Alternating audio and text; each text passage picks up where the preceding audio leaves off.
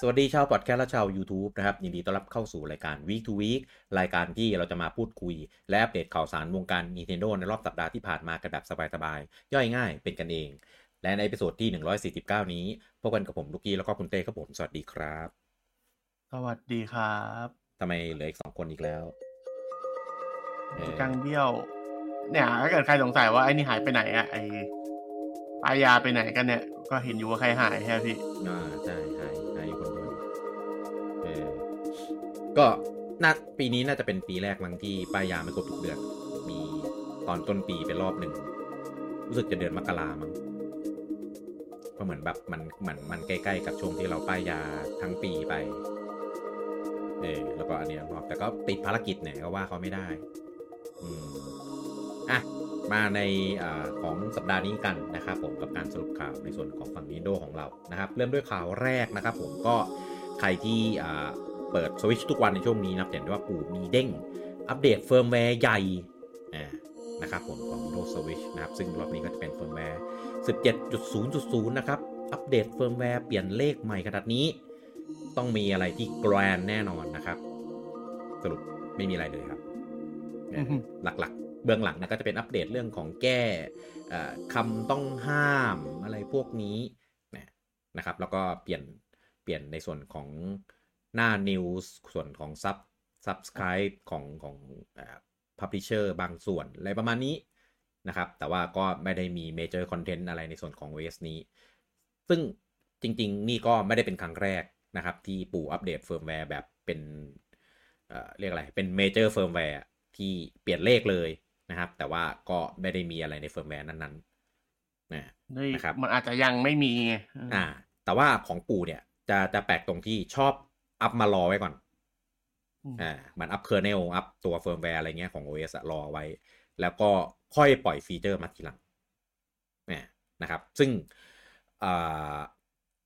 มันมันจริง ๆ ช่วงเนี้ยมันใกล้ช่วงครบรอบของของ NSO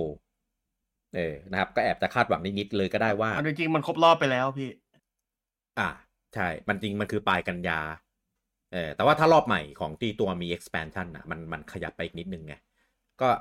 หวังแต่ลเอามจลริมงๆถ้าเกิดนับครบรอบจริงๆก็ลองนับตอนช่วงนั้นมากกว่า ถ้าหวังลมลมๆแรงๆ แบบลอยๆ ก็อาจจะเออมีอะไรใหม่ใน expansion หรือเปล่าเนี่ยเพราะว่าในตัวธรรมดาเนี่ยจริงๆ ได้ Game Boy เข้าไปอีกเครื่องหนึ่งนี่ก็ถือว่า เออปู่ใจดีมากแล้ว เรียกงี้นะครับ ก็เออซึ่งอันรู้รู้สึกถ้าเป็น major firmware เนี่ยถ้าจะเข้า e-shop หรือจะเล่นออนไลน์อะต้องบังคับให้อัปเดตนะ นะครับผมแล้วก็ต้องรีเครื่องด้วยนะครับ ก็อย่าลืมเซฟกงเซฟเกมนะนะครับแล้วก็เอาออกจากบล็อกมาก่อนเพื่อความปลอดภัยนะครับ แล้วก็ค่อยอัปเดตนะครับแล้วค่อยกลับกลับไปเล่นใหม่นะครับ ส่วนใครคาดหวังฟีเจอร์อะไรนะโดยเฉพาะธีมอะไรเงี้ยก็ เออลืมลืมลืมไปซะมีคนหวังอีกเหรอพี่ก็ก็ก็มาตลอดแหละเออก็พอดีมันไม่ได้มีฟีเจอร์อะไรนะครับ รอบเนี้ยก็เลยไม่ได้โพสต์ไปในเพจนะนะครับ ของส่วนเฟิร์มแวร์ที่อ่าสิบเจ็ดจุดศูนย์จุดศูนย์นะครับ จริง ๆ มาประมาณ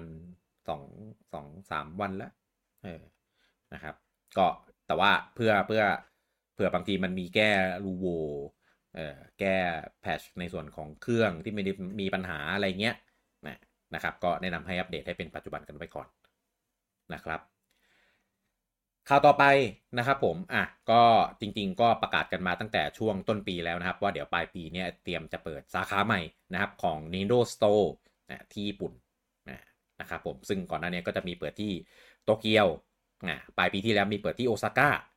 นะครับแล้วก็ปลายปีนี้นะครับเปิดเพิ่มอีกหนึ่งสาขานะครับอยู่ที่เกียวโตนะครับซึ่งเกียวโตเนี่ยก็เป็นจังหวัดที่มีเฮดค q อเตอร์ของทาง Nintendo ด้วยนะครับ แต่ว่าด้วยความที่เกียวโตเนี่ยมันไม่เชิงเป็นจังหวัดที่คนมาท่องเที่ยวเชิงช้อปปิ้งเออก็เลยไม่ได้ทำนะครับ แต่ว่าเหมือนมันก็มีห้างมีอะไรเงี้ยนะเออแล้วคนเผื่อไปแบบเที่ยวที่เกียวโตอย่างเดียว ไม่ได้ไปโอซาก้าอะไรเงี้ยก็อาจจะ พลาดพลาดโอกาสนี้ไปนะครับก็ปูก็เลยเปิดนะครับเป็นสาขาที่ 3 นะครับ กับ Nintendo เกียวโตนะนะครับผมซึ่งก็มีกำหนดเปิดชัดเจนแล้วนะครับ ผมอยู่วันที่ 17 ตุลานี้นะครับ ก็คืออีกประมาณอาทิตย์หน้านั่นเองนะนะครับซึ่งวันที่ 17 เนี่ยก็จะมีการ Grand Opening มีการเชิญสื่อ มีการสุ่มแจกของต่างๆด้วยนะครับไม่ไม่แน่ใจว่าคนธรรมดาเนี่ยเปิดได้เข้าไปด้วยไหมเออหรือว่าต้องเป็นแบบคนที่ได้รับเชิญ อย่างเดียวนะนะครับก็ใครที่ไปญี่ปุ่นในช่วงวันที่ 17 เป็นต้นไปนะครับของเดือนนี้นะครับก็ไปเจอกันกับ Nintendo Store สาขาเกียวโตกันได้นะครับก็จะอยู่ที่อ่าตากาชิมายะ SC นะนะครับอันนี้คือชื่อห้างนะครับจะอยู่ที่ชั้น7เนี่ยนับอยู่ในโซน Specialty โซโซนนะครับหรือชื่อย่อ T8 นะครับก็แปดร้อยไม่ใช่อะไรนะ T แปดร้อยเป็นคนเหล็กเออก็อ่า หลักๆของคอลเลกชันอะไรพวกนี้ก็จะมีคล้ายกันกับของที่สาขาอื่นนะครับแต่ว่าช่วงที่ผ่านมานะปู่เปิดคอลเลกชันใหม่พอดี พวกของ Animal Crossing อ่าของ Mario อะไรอย่างนี้นะครับก็เปิดเปิดมาหลายคอลเลกชันเลยทีเดียวนะครับ ซึ่งซึ่งอันนี้มันมีทุกสาขานะครับแต่ว่าถ้าเกิดไปช่วงนั้นนะก็จะเจอคอลเลกชันใหม่พอดีด้วยนะครับ ก็ที่สำคัญนะครับแต่ละสาขาเนี่ยเขาจะมีเป็นเหมือนมีเสื้อ มีมีตัวฟิกเกอร์นะนะครับที่เป็นเอกลักษณ์ของแต่ละสาขาเออถ้าอยากได้เออเออเป็นเขาเรียกอะไรเป็น memento เป็นเครื่องที่ระลึกนะครับว่าเออเราเราเคยมาที่สาขานี้นะอะไรเงี้ยอะก็ซื้อคอลเลคชันพิเศษเฉพาะของสาขานั้นนั้นได้นะครับผมอะแล้วก็อีกอันนึงนะครับ อันนี้ก็เปิดเป็นโปรเจกต์เรียกว่าไงเป็น crossover เป็นการร่วมมือกันนะครับ ระหว่าง Nintendo กับ Lego นะครับ ซึ่งก่อนหน้านี้ก็จะมีเป็นคอลเลกชันของ Lego Mario ต่างๆ ใช่ไหมออกมาหลาย volume เลยทีเดียว เออเยอะจนแบบโอ้โห มีทั้งมีทั้งเป็นแบบเซตของเล่นอ่าที่เอาตัวมาริโอตัวหลุยจิเจ้าหญิงพีชอะไรเงี้ยมาเล่นนะครับแล้วก็มีเซตที่เป็นเหมือนประกอบสะสมอ่ามีคุปป้า มีเครื่อง NES นะเป็นเซตที่แบบประกอบยากๆ มีมีชิ้นส่วนเยอะ ๆ อะไรอย่างนี้อะแล้วก็เพิ่งเปิด นะครับ จริงๆเป็นเป็นข่าวลือกันมาสักพักแล้วนะครับ แต่ก็เพิ่งเปิดตัวอย่างเป็นทางการไปในช่วงสัปดาห์ที่ผ่านมานะครับ ก็คือเป็นLego Animal Crossing นะครับซึ่งซึ่งลายนี้ก็จะมีความคล้ายๆกันกับของ Lego Mario ในส่วนของเซตที่เป็นของเล่นอ่าแต่ว่าตัวจะไม่ได้แบบเป็นเป็น roleplay แบบของมาริโอที่เป็นตัวแบบต่อบลูทูธแล้วก็ขยับเอามากระโดดกระโดดเหยียบ มีเสียงเหรียญมีภาพอะไรเงี้ยไม่ใช่เออแต่ว่ามันจะเป็นเหมือน เซต mock play อะไรเงี้ยมากกว่านะครับแต่แล้วก็แต่ว่าชิ้นส่วนก็จะน้อยๆ คล้าย ๆกันเนี่ยนะครับก็ออกมาด้วยกันทั้งหมดอ่าห้าเซตนะนะครับก็อ่ามีเซต Julian's Birthday Party นะครับก็จะเป็นเซตที่อ่าเรียกว่าไงอะเป็นเป็นเป็นงานปาร์ตี้ของของคล้ายๆในธีมแบบในเกมนะครับก็จะมีพวกสีสันสดใสมีเค้กมีของตกแต่งมีของขวัญอะไรพวกนี้ นะครับผม แล้วก็มีเซตของ Isabelle's House Visit นะครับ อันนี้จะมี 2 ตัวละครนะครับ ก็คือมี Isabelle อ่าแน่นอนนะครับ แล้วก็มีน้องอ่า Fauna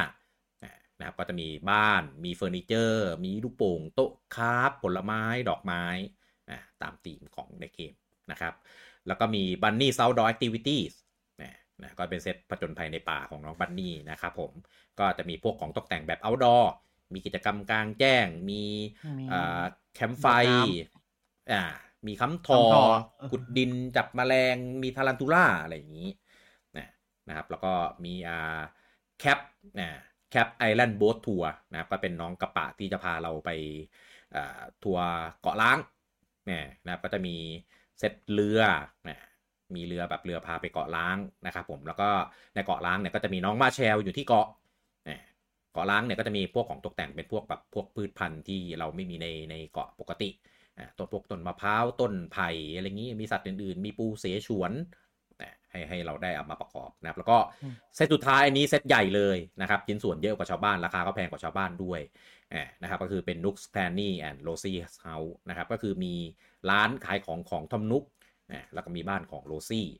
นะนะครับก็จะมีได้ประกอบร้านของ Tom Nook นะครับก็จะมีพวกสินค้าต่างๆ ให้มาวางเหมือนแบบ Tom Nook เอามาขายแล้วก็จะมีเป็นบ้านของน้อง Rosie มีพวกเฟอร์นิเจอร์ตกแต่งมีเซ็ตจิบชาอะไรประมาณนี้นะครับอันนี้ก็ราคาแต่ละเซ็ตเนี่ยไม่เท่ากันนะถ้าเซ็ตแบบเล็กหน่อยอะไรเงี้ยก็ราคาจะเริ่มอยู่ที่ประมาณ 14.99อย่างของ Julian's Birthday เนี่ยก็เป็นเซ็ตที่ไม่เล็กมากนะครับชิ้นส่วนก็ไม่เยอะมากนะประมาณ 170 ชิ้นนะก็ขายอยู่แค่ 14.99 เหรียญเท่านั้นเนี่ย นะครับ ส่วนเซตของทอมนุกที่ใหญ่สุดเนี่ยก็จะอยู่ที่ 74.99 เออ นะครับ ราคาก็จะโดดๆหน่อยนะครับ มี 535 ชิ้นเลยทีเดียวนะครับ ชิ้นส่วนก็จะเยอะมากนะครับเล่นราคาก็ค่อนข้างกว้างนะครับส่วนกลุ่มคนเล่นเนี่ยเขาจัดเล่นอยู่ที่อ่าห้า5-7ปีนะครับในส่วนของกลุ่มผู้เล่นนะครับก็แล้วแต่จำนวนชิ้นนะครับยิงชิ้นเยอะเนี่ยกลุ่มผู้เล่นก็จะกว้างหน่อยนะครับซึ่งถ้าเป็นเราเราเนี่ยก็เล่นได้หมดทุกเซตอยู่แล้ว นะครับเอาไปจัดเซตเป็นเหมือนเป็นหมู่บ้านในเกาะอะไรเงี้ยก็ได้นะครับผม ซึ่งเริ่มต้น5 5เซตแบบนี้แน่นอนว่าเดี๋ยว เดี๋ยวมันได้ยินคำว่าเริ่มต้นอยู่ใช่ไหมฮะใช่ เดี๋ยวมันก็คงมาอีกเยอะแน่นอนเออนะแต่ว่าคิดว่าทีมคงจะมาเป็นประมาณนี้แหละ แต่เดี๋ยวพอพอมันมันออกมาเยอะๆอะพอเรามาเรียงกันอะ มามาต่อต่อกันในในโซนเหมือนที่เขาเล่นเลโก้กันอะที่มันจะเป็นเหมือนจัดเป็นพื้นที่แล้วก็มีทีมมีอะไรงี้พวกนี้ใช่ไหม เออ มันจะสวยครับ เออ ดังนั้นนะครับ ก็บอกว่าถ้าเกิดใครอยากได้น้องน้องตัวไหนจะว่ายังไม่มาสิ่งที่ทำได้คือซื้อไอ้พวกนี้ไปเดี๋ยวเขาจะเห็นว่าขายได้เขาจะมาเรื่อยๆ ครับ ซึ่งซึ่งก็อ่ามันมาแน่นอนนะครับ ดีเท่าไหร่แล้วที่ไม่กาชา เออ เพราะว่ามันจะมีตัวในส่วนของการ์ด amiibo นะครับ อันนี้ที่เป็นกาชาเนี่ยอันนี้อย่างน้อยก็เลือกซื้อได้เลยนะครับ ไม่ต้องไม่ต้องสุ่มน้องๆเออแต่ว่ามันก็จะมีธีม เป็นของตัวเองนะครับ อย่างบางคนก็มีบ้าน บางคนก็ออก outdoor อะไรเงี้ย เออไม่ได้ไม่ได้มีบ้านกันทุกคนนะครับ ก็เอามาประกอบประกอบรวมๆกันเนี่ย มันก็จะกลายเป็นคอมมูนิตี้ที่สวยงามได้นะครับ หลักๆ ก็ซื้อให้มันมีสักบ้านน้องสิบหลังอะไรเงี้ย แล้วที่เหลือก็มาเป็นเป็นประกอบได้ เออ มันก็จะได้ได้ตีมได้อะไรตามที่เราต้องการแหละนะครับ ก็วันขายเนี่ยอยู่วันที่หนึ่งมีนาปีหน้าเนี่ย นะครับ ก็อย่างอย่างที่บอกนับราคาก็มีหลายราคา เออก็ลองติดตามกันดูนะครับ ผมว่าอันเนี้ยราคายังไม่มีราคาไทยนะครับ อันนี้เป็นราคาจากของทางฝั่งอเมริกาอย่างเดียวจริง ๆ ประกาศมามีมีมีมีสามค่างเงินนั่นแหละแต่ว่ายึดของราคาจากอเมริกาเป็นหลักจะได้ตีเป็นค่างเงินกันง่ายๆคำนวณกันง่ายๆเออนะครับส่วนของไทยเนี่ยต้องดูอีกทีหนึ่งเพราะว่ามันจะมีเรื่องของผสมภาษีอะไรที่บวกไปอีกนะครับ ก็อาจจะ บวกลบและแถมค่าเงินด้วยเออนะครับก็อาจจะบวกบวกไปกว่านี้อีกประมาณหนึ่งนะครับ ใครสนใจที่จะเก็บลายนี้ใครตั้งใจจะเปิดลายนี้ ก็วางแผนกันได้ดีนะครับ เพราะว่ามันไม่จบแค่5เซตนี้แน่นอนครับผมข่าวต่อไปนะครับอะก็อันนี้เนี่ยก็ผมงงเฉยๆว่ามันมายังไงนะเพราะว่าปู่ไปจดเครื่องหมายการค้าย้ำนะคนหมายการค้านะไม่ใช่สิทธิบัตรเนี่ยนะครับก็คือเครื่องหมายการค้าที่ชื่อว่า Tomodachi Life เนี่ย นะครับ จริง ๆ เกมเนี้ยมันเคยออกมาตั้งแต่สมัยตอน 3DS เนี่ยนะครับ แล้วก็มีเอามาแปลงเป็นเหมือนแอปแบบโซเชียลของบนมือถือ เป็นเป็นอันแรก ๆ เลยที่ออกมาตอนที่ปู่เริ่มทำมือถือ มันมันชื่ออะไรนั้น Miitomo พี่ Miitomo ใช่ไหมอะไรอีกตัวหนึ่งอ่าเข้าใจเข้าใจแต่ว่ามันเอาเอาคอนเซ็ปต์จากอันนั้นอะเอามามาทำคล้ายๆกัน ซึ่ง Tomodachi Life มันเป็นเกมแนวแบบLife sim เนี่ยนะครับแต่ว่ามันใช้ตัว Mii เนี่ยเป็นเป็นตัวแทนเราอยู่ในเกมนั้นนะครับ เป็นเกมแบบ life sim เป็น social simulation อะไรประมาณนี้เนี่ยนะครับ ซึ่งก็จริง ๆ ก็คะแนนรีวิวก็ไม่ค่อยดี ความนิยมก็ไม่ค่อยไม่ไม่ค่อยได้รับความนิยมเท่าไหร่เออนะครับ แล้วก็มันเป็นมาติงในยุคที่ตัวตัว Mii เนี่ยมันมันกระแสมัน drop ไปเยอะมากแล้ว เออนะครับ ซึ่งออกตอน 3D ตั้งแต่ โอ้เป็นสิบปีได้แล้วอะ เออ ถ้าจะไม่ผิดตั้งแต่น่าจะสิบปีเลยล่ะ เออ ไม่ไม่ไม่เกินสิบไม่เกินสิบอืมถ้ามีตอโมนะไม่เกินสิบไม่ไม่หมายถึงโทโมดาจิไลฟ์โทโมดาจิเออถ้าถ้าประมาณนั้น ถ้ามีตัวหมัวไม่ยังไม่นานมากเพราะมันมาในยุคประมาณไม่ไม่น่าไม่น่าเกินสิบพี่เพราะว่ามันออกมาช่วงกลางของ TDS อืม TDS มันเพิ่งสองพันมันเพิ่งสิบปีมันนิดๆเองนี่ไม่น่าจะเกินสิบเพราะว่าเนี่ยที่บอก คือคือมันอะเคยเคยออกในภาคของ DS มาครั้งหนึ่งอันนั้นอะคนค่อนข้างฮิต เพราะว่ากระแสมีอะตัวมีอะกำลังมา แต่พอมาออกภาคที่เป็นลง 3DS ผมจำชื่อในภาคภาค DS ไม่ได้อะเอออันนั้นกระแสดีแต่เหมือนเกมมีแต่เวอร์ชันญี่ปุ่นมั้งเออแต่พอมาออกภาค 3DS อะมีมีเวอร์ชันภาษาอังกฤษด้วยเออเหมือนเหมือนคนญี่ปุ่นอะฮิตเล่นกันนะครับ แต่ว่าเหมือนพอภาคพอเป็นภาค 3DS อะ กระแสมันไม่ค่อยดีหนึ่งคือมันก็คล้ายๆกันกับภาคภาคบน DS แล้วก็พอออกตะวันตกก็ไม่ได้ขายดีอะไรขนาดนั้นรีวิวก็ไม่ค่อยได้ดีอะเออมันเอาของเดิมมาต่อยอดเพิ่มคอนเทนต์อะไรเงี้ยเฉยก็เลยแบบเหมือนแบบ flop ไป เออ พอเนี้ยปู่มาจดเครื่องหมายการค้า เออ ก็เลยแบบ อืม ต่อเครื่องหมายการค้าหรือเปล่า หรือว่าจะเอาของ 3DS มา remaster เพราะว่า ปู่เนี่ยมีอาจมีการเอาเกมจากบน 3DS เนี่ยมา remaster ลงบนสวิชบ้างอ่าอย่างเช่นอ่า Miitopia ใช่ไหมอ่าอะไรแบบเนี้ยก็เลยแบบจดเพื่อจะแบบ remaster หรือเปล่า อะไรเงี้ยเป็นช่วงช่วงบั้นปลายของสวิชมีอะไรที่เอามาทำขายได้ก็ทำหมดอะไรเงี้ยหรือเปล่าไม่รู้ไม่แน่ใจเออแต่ว่าถ้ามันเป็นภาครีมาร์ของสวิชก็ก็ไม่ค่อยอยากจะคาดหวังเท่าไหร่เออนะครับ ก็าลอติดตามกันนะครับว่าที่ปู่จดเครื่องหมายการค้าเนี่ยจดไปเอ่อทำไมนะครับ ก็เดี๋ยวไดเรกต้นปีหน้าเออช่วงเดือนกุมภามีนานะครับ ก็จะได้รู้แล้วว่ามันมีประกาศไอเกมนี้ไหมนะครับผมข่าวต่อไปนะครับ อันเนี้ยคือผมดูแล้วผมไม่ติดอะไรนะเออนะครับ ก็คือปู่ได้มีการอัปเดตตัวใบหน้าของเจ้าหญิงพีช นะครับในเกมที่ชื่อว่า Princess Peach Showtime ซึ่งเป็นเกมที่เพิ่งเปิดตัวอย่างเป็นทางการไปเมื่ออช่วง Direct ที่ผ่านมาเนี่ยนะครับซึ่งซึ่งอัปเดตใบหน้าเนี่ยจะเป็นอัปเดตในตัวตัว Key Art ของตัวเจ้าหญิงพีชนะครับใบหน้าเปลี่ยนแปลงไปนิดหน่อยเออนะครับในใบหน้าของตัวเจ้าหญิงพีชในเวอร์ชันแรกเนี่ยจะมีความเป็นเจ้าหญิงพีชแบบเวอร์ชันเกม เออพอเป็นใบหน้าที่สองเนี่ย ผมว่าเจ้าหญิงพีชมีใบหน้าคล้ายๆ เจ้าหญิงพีชในเอ่อป Anya Taylor-Joyเอ่อเวอร์ชันหนัง เออนะครับ ซึ่งซึ่งคือ key art เนี่ยมันเพิ่งปล่อยมาเมื่อตอนช่วงเดือนกันยาไงที่มี Direct อะเออ ก็คือผ่านมาไปประมาณเดือนเดือนนิดๆเออทำไมถึงมีการแก้ key art นี้ก็ไม่รู้เหมือนกัน เออผมคิดว่าถ้าถ้าปล่อยเป็นคีอาร์ต ที่เปลี่ยนแปลงไปแล้วตั้งแต่แรกอะ่ะคนก็อาจจะไม่ได้ไม่ได้เอะใจอะไร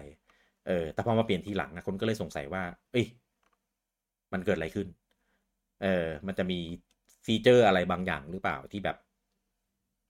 ที่ที่เกี่ยวข้องกันกับเรื่องเนี้ย คือคือคือมันไม่ได้เปลี่ยนแบบแบบแค่แบบรายละเอียด อันนี้คือเปลี่ยนแบบแบบมุมมองของสายตาอ่าก็เรียกอะไรนะ แสงเงาเออโครงโครงหน้านิดหน่อยอะไรเงี้ยเออคือคือโครงหน้าดูมีมิติมากขึ้นนะเออนะครับ ก็เลยไม่ไม่แน่ใจว่าจุดประสงค์ในการในการเปลี่ยนอันเนี้ย เพราะเพราะอะไรเออนะครับ อาจจะได้เห็นในในเทเลอร์หรือคลิปในต่อต่อไปอะไรอย่างนี้ก็ได้เออด้วยความที่เป็น Princess Peach Showtime มันเป็นเกมแนวแบบ ผมว่ามันปลายเปิดอะเออคือเจ้าหญิงพีชใส่ costume อะทำให้เป็น ให้มี costume แบบในหนังก็ทำได้นะ จริงๆแล้วอะเออเป็นเวอร์ชันแบบไปโผล่ในหนังอะไรเงี้ย ไม่รู้เหมือนกัน เออคาดคาดเดาไม่ถูก เออนะครับใช่ แต่ถามผมชอบแบบไหน ผมชอบเวอร์ชันแรกมากกว่านะ ก่อนที่จะเปลี่ยนเป็นแบบของของของน้องจอยอะเออเพราะว่าของน้องจอยมันเป็น เจ้าคือใบหน้าเจ้าหญิงพีชมัน original มันไม่ใช่หน้าแบบ อย่างเงี้ย เออก็คืออยากให้มันแบ่งกันนะเบอร์ตัวของหนังก็เป็นของหนังตัวของเกมก็เป็นตัวของเกมไป เออ แต่พอยคือเปลี่ยนแค่อันเดียว คืออันที่เป็นรูปหลัก เออ อันอันตัวใหญ่ที่อยู่กลางปกเลยอะคือข้างหลังมันจะมีรูปเจ้าหญิงพีชที่แบบทำเบเกอรี่เป็นเอ่อนักดาบเป็นกังฟูอะไรอย่างนี้ใช่ไหมเอออันนั้นน่ะเปลี่ยนนิดนึง เออแต่ว่าก็ไม่ได้เห็นความแตกต่างอะไรมาก เออเปลี่ยนแค่อันกังฟู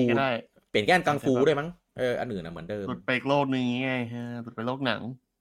เออไม่รู้แฮะ เออ ก็เราดูเราดูนะครับเราดูการประกาศของของของปู่อีกทีหนึ่งเทเลอร์ใหม่อะไรเงี้ยเออเพราะว่ามันเพิ่งมี trailer แค่ตัวเดียวเออใบปิดก็เพิ่ง key art ก็เพิ่งออกมาแค่เอ่อตัวเดียวด้วยนะครับ อาจจะมีการเปลี่ยนแปลงอีกทีในอนาคตก็ได้ในอัปเดตนี้คืออาจอัปเดตเพื่อ ทำให้เวลาออกมาอีกครั้งหนึ่งมันจะได้แบบไม่ไม่ฉีกไปจากเดิมจะจนเกินไปอะไรอย่างนี้ได้ไม่โดนทักแล้วอะไรอย่างนี้เออเออใช่โดนโดนทักตั้งแต่แรก เออหรือว่าเวอร์ชันอเมริกากับเวอร์ชันญี่ปุ่นจะเป็นคนละแบบปะเพราะว่าอเมริกาแบบมือหนังมันก็ดังอะไรเงี้ยก็เลยเปลี่ยนคีย์อาร์ตของตัวหน้าผมว่าญี่ปุ่นดังกว่านั่นดิไม่แต่แต่สองโซนมันจะมีเข้าไปฉายอีกรอบด้วยอยู่มั้งอืมจริงๆสองโซนก็ทำให้มันเหมือนกันก็ได้มั้งไม่เห็น ไม่เห็นจะต้องเปลี่ยนเลยผมว่าน่าจะแค่เปลี่ยนเพื่ออนาคตนั่นแหละ คิดว่า อืมครับอะก็ก็เราดูอันนี้ก็คือยังไม่ได้มีนัยยะสำคัญอะไร เออนะครับ ถึงแม้จะเปลี่ยนอะ ถ้าถ้าไม่มีของเดิมมาเทียบอะเราก็ไม่ได้รู้สึกอะไรหรอกเพราะว่าเจ้าหญิงพีก็คือใบหน้าโครงก็ยังเป็นแบบประมาณนี้อยู่ดีแหละเออเพียงแค่มุมมันมันมันเปลี่ยนไปนิดนึงว่าง่ายๆนะครับผมอะข่าวต่อไปอะนะครับ ก็ ช่วงนี้เป็นช่วงที่ทีมภายในของปู่เนี่ยค่อนข้างเดินสายให้สัมภาษณ์เออนะครับก็เริ่มจากทีมพัฒนาของอส่วนของ Super Mario Bros. Wonder นะครับที่กำลังจะออกภายในอีก ประมาณสัปดาห์นิดๆเนี่ยที่กำลังจะใกล้จะถึงนะออกในสัปดาห์หน้าว่าง่ายๆนะครับ ก็อันนี้มีไปให้สัมภาษณ์กับทางเกมอินฟอร์เมอร์นะครับก็ใจความสำคัญก็ ก็มีให้สัมภาษณ์อยู่ว่า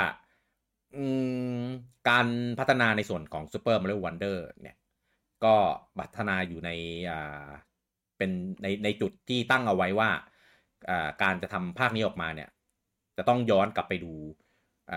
ในส่วนของ Original Mario เนี่ย ว่าอะไรทำให้ซีรีส์พวกนั้นเนี่ย พิเศษ Original Mario ก็คือหมายถึงภาค Mario ภาคหนึ่งสองสามแล้วก็ภาค World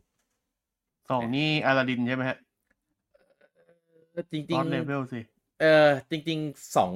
อาราดินเนี่ย มันเป็นแค่ในภาคอเมริกา อเมริกาเป็นภาค reskin เฉยใช่ แต่ว่ามันก็มีกลับมาขายญี่ปุ่นนะ ในชื่อว่า Super Mario USA ใช่เออในอเมริกาเนี่ยใช้ชื่อ Super Mario Bros 2เลย ส่วนในญี่ปุ่นเนี่ยจะชื่อว่า Mario USA นับส่วนภาค2ในในญี่ปุ่นเนี่ยใช้ชื่อว่าเออก็คือภาค2เออส่วนในอเมริกาเนี่ยจะใช้ชื่อว่า Super Mario เอ่อ Lost Level เออมันก็คือมันก็คือตัวเกมเหมือนภาคหนึ่งเลยเออก็คือมีด่านใหม่ มีเรื่องของหลุยจิมีความยากที่โหดหินกว่า มีเห็ดพิษอะไรอย่างนี้ เนี่ยนะครับ ก็ แต่ว่าแต่ว่าไอไอไอภาคสองไม่ว่าจะเป็นสอง USA หรือสองอเมริกานะอะก็คือถูกนับอยู่ในหนึ่งภาคของ original เหมือนกัน เออนะครับ อันนี้ไม่รวมในภาคภาค New ผมว่าภาค New อะเขาตั้งใจจะให้มันมี direction ที่แบบอะสร้างโลกไว้แบบนี้แล้วภาคต่อๆไปก็สามารถเอาไปต่อยอดได้ เออคือมาริโอถ้าไม่นับภาค Lost Levels อะนะ คือหนึ่งหนึ่ง USA แล้วก็ภาคสามแล้วก็ภาค World เนี่ย แต่ละภาคมันมีความแตกต่างกันแทบสิ้นเชิง อ่า มี setting ที่แตกต่างกัน มีการใช้ asset ที่ไม่เหมือนกัน มีธีมเกม มี power up มีจังหวะการบังคับตัว มีเส้นในส่วนของการดำเนินเรื่องที่แตกต่างกันโดยคือแบบไม่เหมือนกันเลยว่าง่ายเออเป็นภาคที่แบบแบบไม่เหมือนไม่เหมือนกันเลยแม้แม้แม้แต่ละภาคนะครับเหมือนภาค 3D เลยที่มันก็จะไม่เหมือนกันเลยอย่างเช่นภาคมาริโอ64 ภาค Sunshine ภาค Galaxy หรือว่าจะเป็นภาค Odyssey เออแต่ละภาคมันแบบไม่ไม่มีความเหมือนกันเลยเออนะครับเขาก็ยึดจากตรงนั้นแหละว่า กะคงให้ Super Mario Bros. Wonder เนี่ย เป็นอ่าเหมือนหนึ่งในภาคที่แตกต่างแล้วก็พิเศษ เหมือนมาริโอ original เนี่ยนะครับ แต่ว่าคือตอนนี้เอาตรงๆนะ ผมสารภาพนะ ในส่วนของ gameplay ในส่วนของเรียกของ character เรื่องของระบบอะไรพวกนี้เอ้ย มันมันแตกต่างฉีกไปจากพวก New จริง แต่ผมแอบเห็นบรรยากาศ assetแล้วก็เพลงประกอบอะไรเงี้ย มันยังมันยังติดติดกลิ่นของภาค New มาอยู่เยอะพอสมควร เออ ถึงแม้ setting เนี่ยมันจะเป็นคนละที่เลยคนละสถานที่ด้วย แต่ว่า asset ต่างๆ อะไรพวกเนี้ยเอฟเฟกบางส่วนเออผมว่ามันมีความ คล้ายๆ ภาค New ไปหน่อย อันเนี้ยยึดจากการที่เราดูในคลิปใน trailer ใน gameplay พวก overviewในเดเลกอะไรเงี้ยนะ เออ ยังไม่ได้เล่น เออ ถ้าตอนเล่นอาจจะรู้สึกไปอีกแบบหนึ่งก็ได้ เออ นะครับ เพราะว่าตอนเราเล่นมันก็จะแบบเล่นด่านหนึ่งยาวๆนี้ใช่ไหมแต่ว่าเวลาดูดูพวกคลิปอะไรพวกเนี้ยมันก็จะแบบตัดไปตัดมาเอาตรงส่วนเด่น เอาไฮไลท์ตรงนั้นตรงนี้มาโชว์อะไรเงี้ย เออ ถึงแม้มันจะมีพวก power up ใหม่พวกช้าง พวก อ่ออะไรหมวกสว่านหมวกสว่านเอ่อมีปลาฟองอะไรเงี้ยเออหรือว่าไอไอพลัง Wonder อะไรพวกเนี้ยเออซึ่งซึ่งก็จริง ๆ ภาค New อะแต่ละภาคมันก็จะมีมีพาวอัพใหม่ ๆ ของมันมาตลอดแหละเออแต่ว่ามันก็ไม่ได้ทำให้รู้สึกว่าเหมือนเหมือนฉีกไปขนาดนั้นเออต้องต้องมาเราดูนะครับว่าการกลับมาของมาริโอแบบ 3D side-scroll platformer 2D 2D 2D เออ 2D โทษโทษ เออ 2D side-scroll platformer เนี่ยที่หายกันมาเป็นร่วมสิบปีอะ่ะเออเพราะว่าภาค New สุดท้ายมันออกตั้งแต่ตอน Wii U launch title อะเออแล้วมันก็ไม่เคยมีภาค 2D แบบแบบนี้ออกมาอีกเลย เราไม่นับภาค Mario 3D World นะ อันนั้นมันเป็น 2.5D เออเราไม่นับ New ไอเราไม่นับ U ที่เป็น มาลงอันนี้ด้วยนะ ลงสวิตเอออันนั้นมันเป็นเวอร์ชัน remaster อะเออเข้าใจได้ถ้าเกิดนับจากไอตอนนี้มันลง Wii U ก็คือสิบเอ็ดปีแล้วนะสิบเอ็ดปีแล้วเหรอ ใช่ อืม เพราะว่า Wii U ขายตอนมาสิบสองผมไปนั่งดูวันเกาะผมไปนั่งดูเมื่อวานตอนเขียนในเนอีเวนต์ไงสิบเอ็ดปีเหรอวะ เออ นาน อืม ก็มันมันไม่เคยหายนานขนาดเนี้ย เออ แล้วก็จริง ๆ ภาค New อะ มันมันเป็นภาคแบบ ต่อยอดซะเยอะอย่างที่บอกคือมันมัน asset เดิมธีมเดิมบรรยากาศเดิมอะไรเงี้ย มีแค่ภาค New สองอะที่ลงบน 3DS อะที่รู้สึกว่ามันแบบเออมันมันมันฉีกไปจากของเดิมเยอะหน่อยเออส่วนนั้นเดิมๆก็จะคล้าย ๆ กันอะไรเงี้ยเออเขาก็เลยตั้งใจให้ภาค Wonder เนี่ยเป็นภาคที่แบบเป็นเออมาริโอยุคใหม่อย่างแท้จริงเออนำเสนออะไรที่มันพิเศษนำเสนออะไรที่มันแบบ unique แล้วก็ตอบโจทย์ กับแฟนๆมาริโอทั้งแฟนยุคเก่าแล้วก็กลุ่มผู้เล่นที่ชอบ side-scroll platformer ในยุคใหม่ด้วยนะครับ ต้องมารอดูอีกทีนะครับว่าโจทย์ที่เขาตั้งเอาไว้เนี่ย มันทำถึงไหม คือคือมาริโออะคือเกมมันค่อนข้าง safe อยู่แล้วล่ะคือทำมายังไงแฟนๆก็ซื้อไปเล่นอยู่แล้วเออภาค New ที่เห็นอย่างนั้นอะ ก็ขายดีทุกภาคเออแฟนๆยังไงก็ซื้อเล่น เออเพราะว่าคือคือเกมก็มีจุดเด่นในเรื่องของแบบการดีไซน์ stage อะไรเงี้ยนะเออแต่ว่ามันมันไม่แตกต่างจากเดิมมามาหลายปีมากแล้ว เออ ก็มารอดูกันนะครับว่าภาค Wonder จะสร้างความแตกต่างมาจากภาค New เนี่ยได้เยอะ แล้วก็ตอบตอบโจทย์แล้วก็ถูกใจแฟนๆกันแค่ไหนนะครับ ต้องมารอดูต่อไปวันที่ 20 ตุลานี้ เออนะครับผมใจจดใจจ่อแล้วนะครับ ก็เดี๋ยวมันจะมี multiplayer ด้วยนะครับแล้วก็ออนไลน์ด้วยครับ ซึ่งซึ่งในซีรีส์ของอ่า 2D side-scroll เนี่ย มันไม่เคยทำออนไลน์ multiplayer มาก่อน แม้กระทั่งภาค U นะครับ ที่มามา remaster ลงบนสวิชก็ไม่มีออนไลน์เออนะครับตอนลง Wii U ก็ไม่มีออนไลน์นะครับ ทุกคนจะต้องเป็น couch co-op แบบแบ่งจอยเล่นบนจอเดียวกันหมดเลยนะครับ มีแค่ภาคอ่า 3D World ที่บอกว่าอันนี้ออนไลน์ก็ไม่ได้ออนไลน์แท้ด้วย เออเห็นเป็นเงาเงา ใช่มันจะไม่เหมือนกับอ่าเวลาคือมันมีสองแบบ ถ้าเป็นเขาโคออปเนี่ยเราจะเห็นตัวละครเพื่อนอยู่ในฉากเลยเออแต่ถ้าเป็นออนไลน์มันจะเป็นเงาเงาเออจะจะไม่ไม่ได้แบบเดินแบบเบียดกันยกเพื่อน ทุ่มเพื่อนลงเหวอะไรเงี้ยแบบแบบนั้นไม่ได้เออแต่ว่าก็ไม่แน่อาจจะเป็นประสบการณ์ที่ดีก็ได้นะเออเพราะไม่งั้นก็จะกลายเป็นแบบความเคออสเออตีกันมากกว่าที่จะเออช่วยกันให้ผ่านด่านเออ แต่เต้ก็จะมาใช่ไหมเพราะตอนเพราะตอนทีดีโอเต้ก็มาเล่นกับพี่นี่ เอออะไรเหรอ แต่ว่าไม่รู้ว่า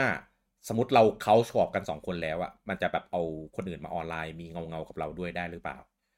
เออเพราะว่าถ้าเป็นอย่างนั้นก็เดี๋ยวเราจะเข้าควบกันได้ยังไงพี่ทำไมอะ ไม่ไม่ได้ให้เขาควบก็ให้เต้แบบพี่อะเขาควบกับปีเดิลแล้วก็ออนไลน์มีเงาเต้เข้ามาไงก็เมื่อกี้ตกใจพี่บอกถ้าเราเข้าครอบเอ้ยผมจะไปเข้าครอบกับพี่ที่บ้านเหรอ ไม่ได้เข้าครอบหมายถึงแบบมาเล่นด้วยกันอ๋อ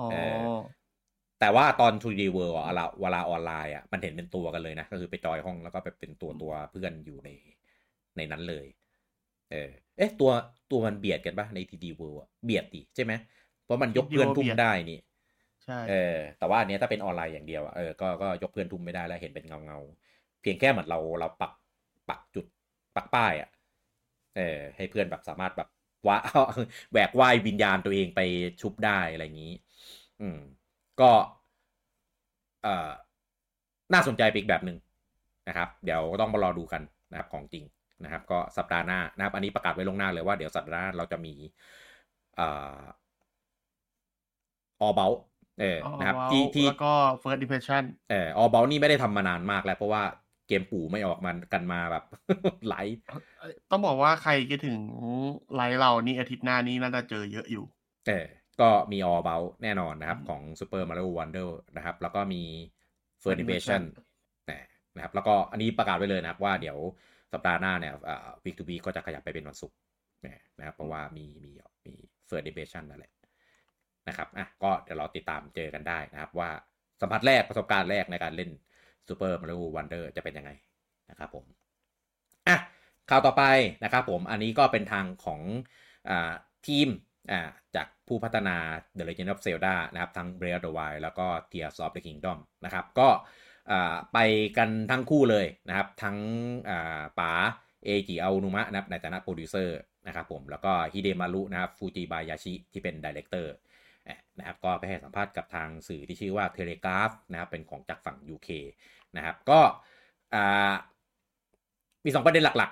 ๆมีประเด็นแรกนะครับที่เราคุยกันใน pre session นะครับเรื่องของจริงๆ อย่าเรียกว่าเป็นดราม่าเลย เรียกว่าเป็นความกังขานิดนึงดีกว่านะครับ ซึ่งถ้าใครเล่น Tears of the Kingdom ไปค่อนข้างพรุนแล้วนะครับ ก็จะรู้ได้ว่า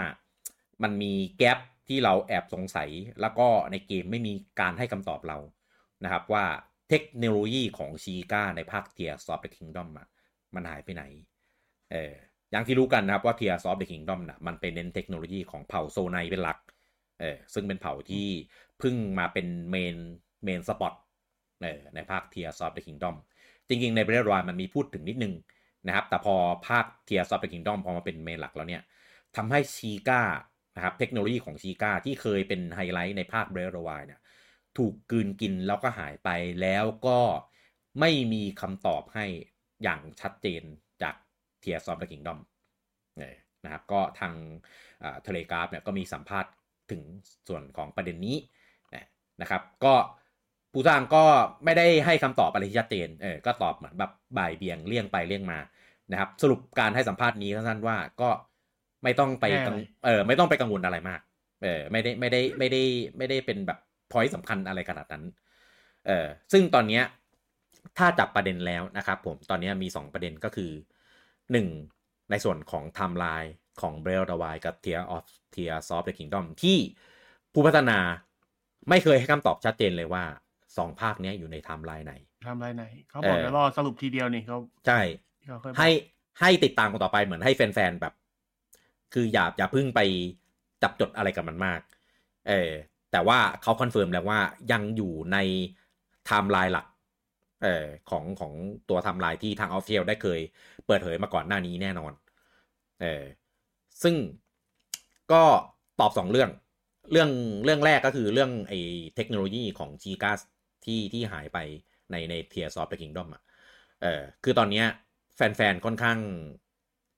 ค่อนข้างแบบกังขาว่า ทำไมมันถึงไม่มีคำตอบ แล้วที่สำคัญคือก็ผู้สร้างก็บอกว่าจะไม่มี DLC ในของ Tears of the Kingdom แล้วด้วย ก็เลยแบบเอ้าทีนี้ก็จะไม่มีเฉลยอะไรงี้สิ ใช่ครับ ไม่มี DLC ครับ แต่มันสามารถมีสปินออฟได้ เออไม่มี DLC DLC กินเงินไม่คุ้ม เออออกเป็นภาคใหม่ไปซะเลย แถมขาย DLC ในภาคสปินออฟได้อีกต่างหาก คือทีมพัฒนาของเซลดาเนี่ย ตอนนี้เขาบอกว่าเขา move on อ่า ไปพัฒนาในส่วนของเซลดาภาคใหม่ที่ที่ออกจากตัว setting ของโลกในจาก Breath of the Wild นี้ไปแล้วนะเออแต่ว่าคุณอย่าลืมว่าก่อนหน้านี้มันมีภาค spin-off ที่ชื่อว่า Age of Calamity ที่เป็นเกมแนวมุโซเออที่ที่ออกมาแล้วก็เป็นเนื้อเรื่องเนื้อเรื่องออมาเสริมอะว่ายง่าย เออเป็นเนื้อเรื่องที่เสริมเสริมแหละ เสริมแหละเสริมเสริมก็เสริมแล้วก็พี่ว่าเสริมผมก็ว่าเสริมอะเอาเอาที่ official บอกก็คือเป็นเนื้อเรื่องในช่วงอ่าเหตุการณ์หนึ่งร้อยปีก่อนในส่วนของ Breath of the Wild เออก็เป็นช่วงที่อ่าเกิดสงคราม ก่อนที่อาณาจักรไฮรูจะล่มสลายอะไรอย่างนี้เออนะครับก็แต่ว่าตัว gameplay เนี่ยมันจะไม่ได้เป็นแบบ action adventureมันจะมาเป็นแบบมูโซเนี่ยนะครับ ก็ตอนนี้คือเห็นได้ว่าผู้สร้างพยายามแบบเลี่ยงอ่าที่จะตอบตรงๆในส่วนของเรื่องนี้ ผมก็เลยคิดว่าน่าจะมีมูโซอีกภาคหนึ่งเอ่อที่เอา setting ในส่วนของ Tears of the Kingdom เนี่ยมาทำเอ่อก็ตอน Breath of the Wild ก็เป็นเล่าย้อนในส่วนของเนื้อเรื่องหนึ่งร้อยปีก่อนเหตุการณ์ใน Breath of the Wild ใช่ไหม ใน Tears of the Kingdom เนี่ย ผมก็เลยคิดว่าอาจจะเอาเนื้อเรื่องในส่วนของยุค ก่อตั้งไฮรูเออเอามาทำเป็นเป็นเกมมูโซนะครับ ซึ่งถ้าใครเล่นจนจบแล้วอะในส่วนของ Tears of the Kingdom จะเห็นได้ว่ามันมันมีความเป็นไปได้สูงมากหนึ่งคือมันเป็นเหตุการณ์แบบสงครามเหมือนกัน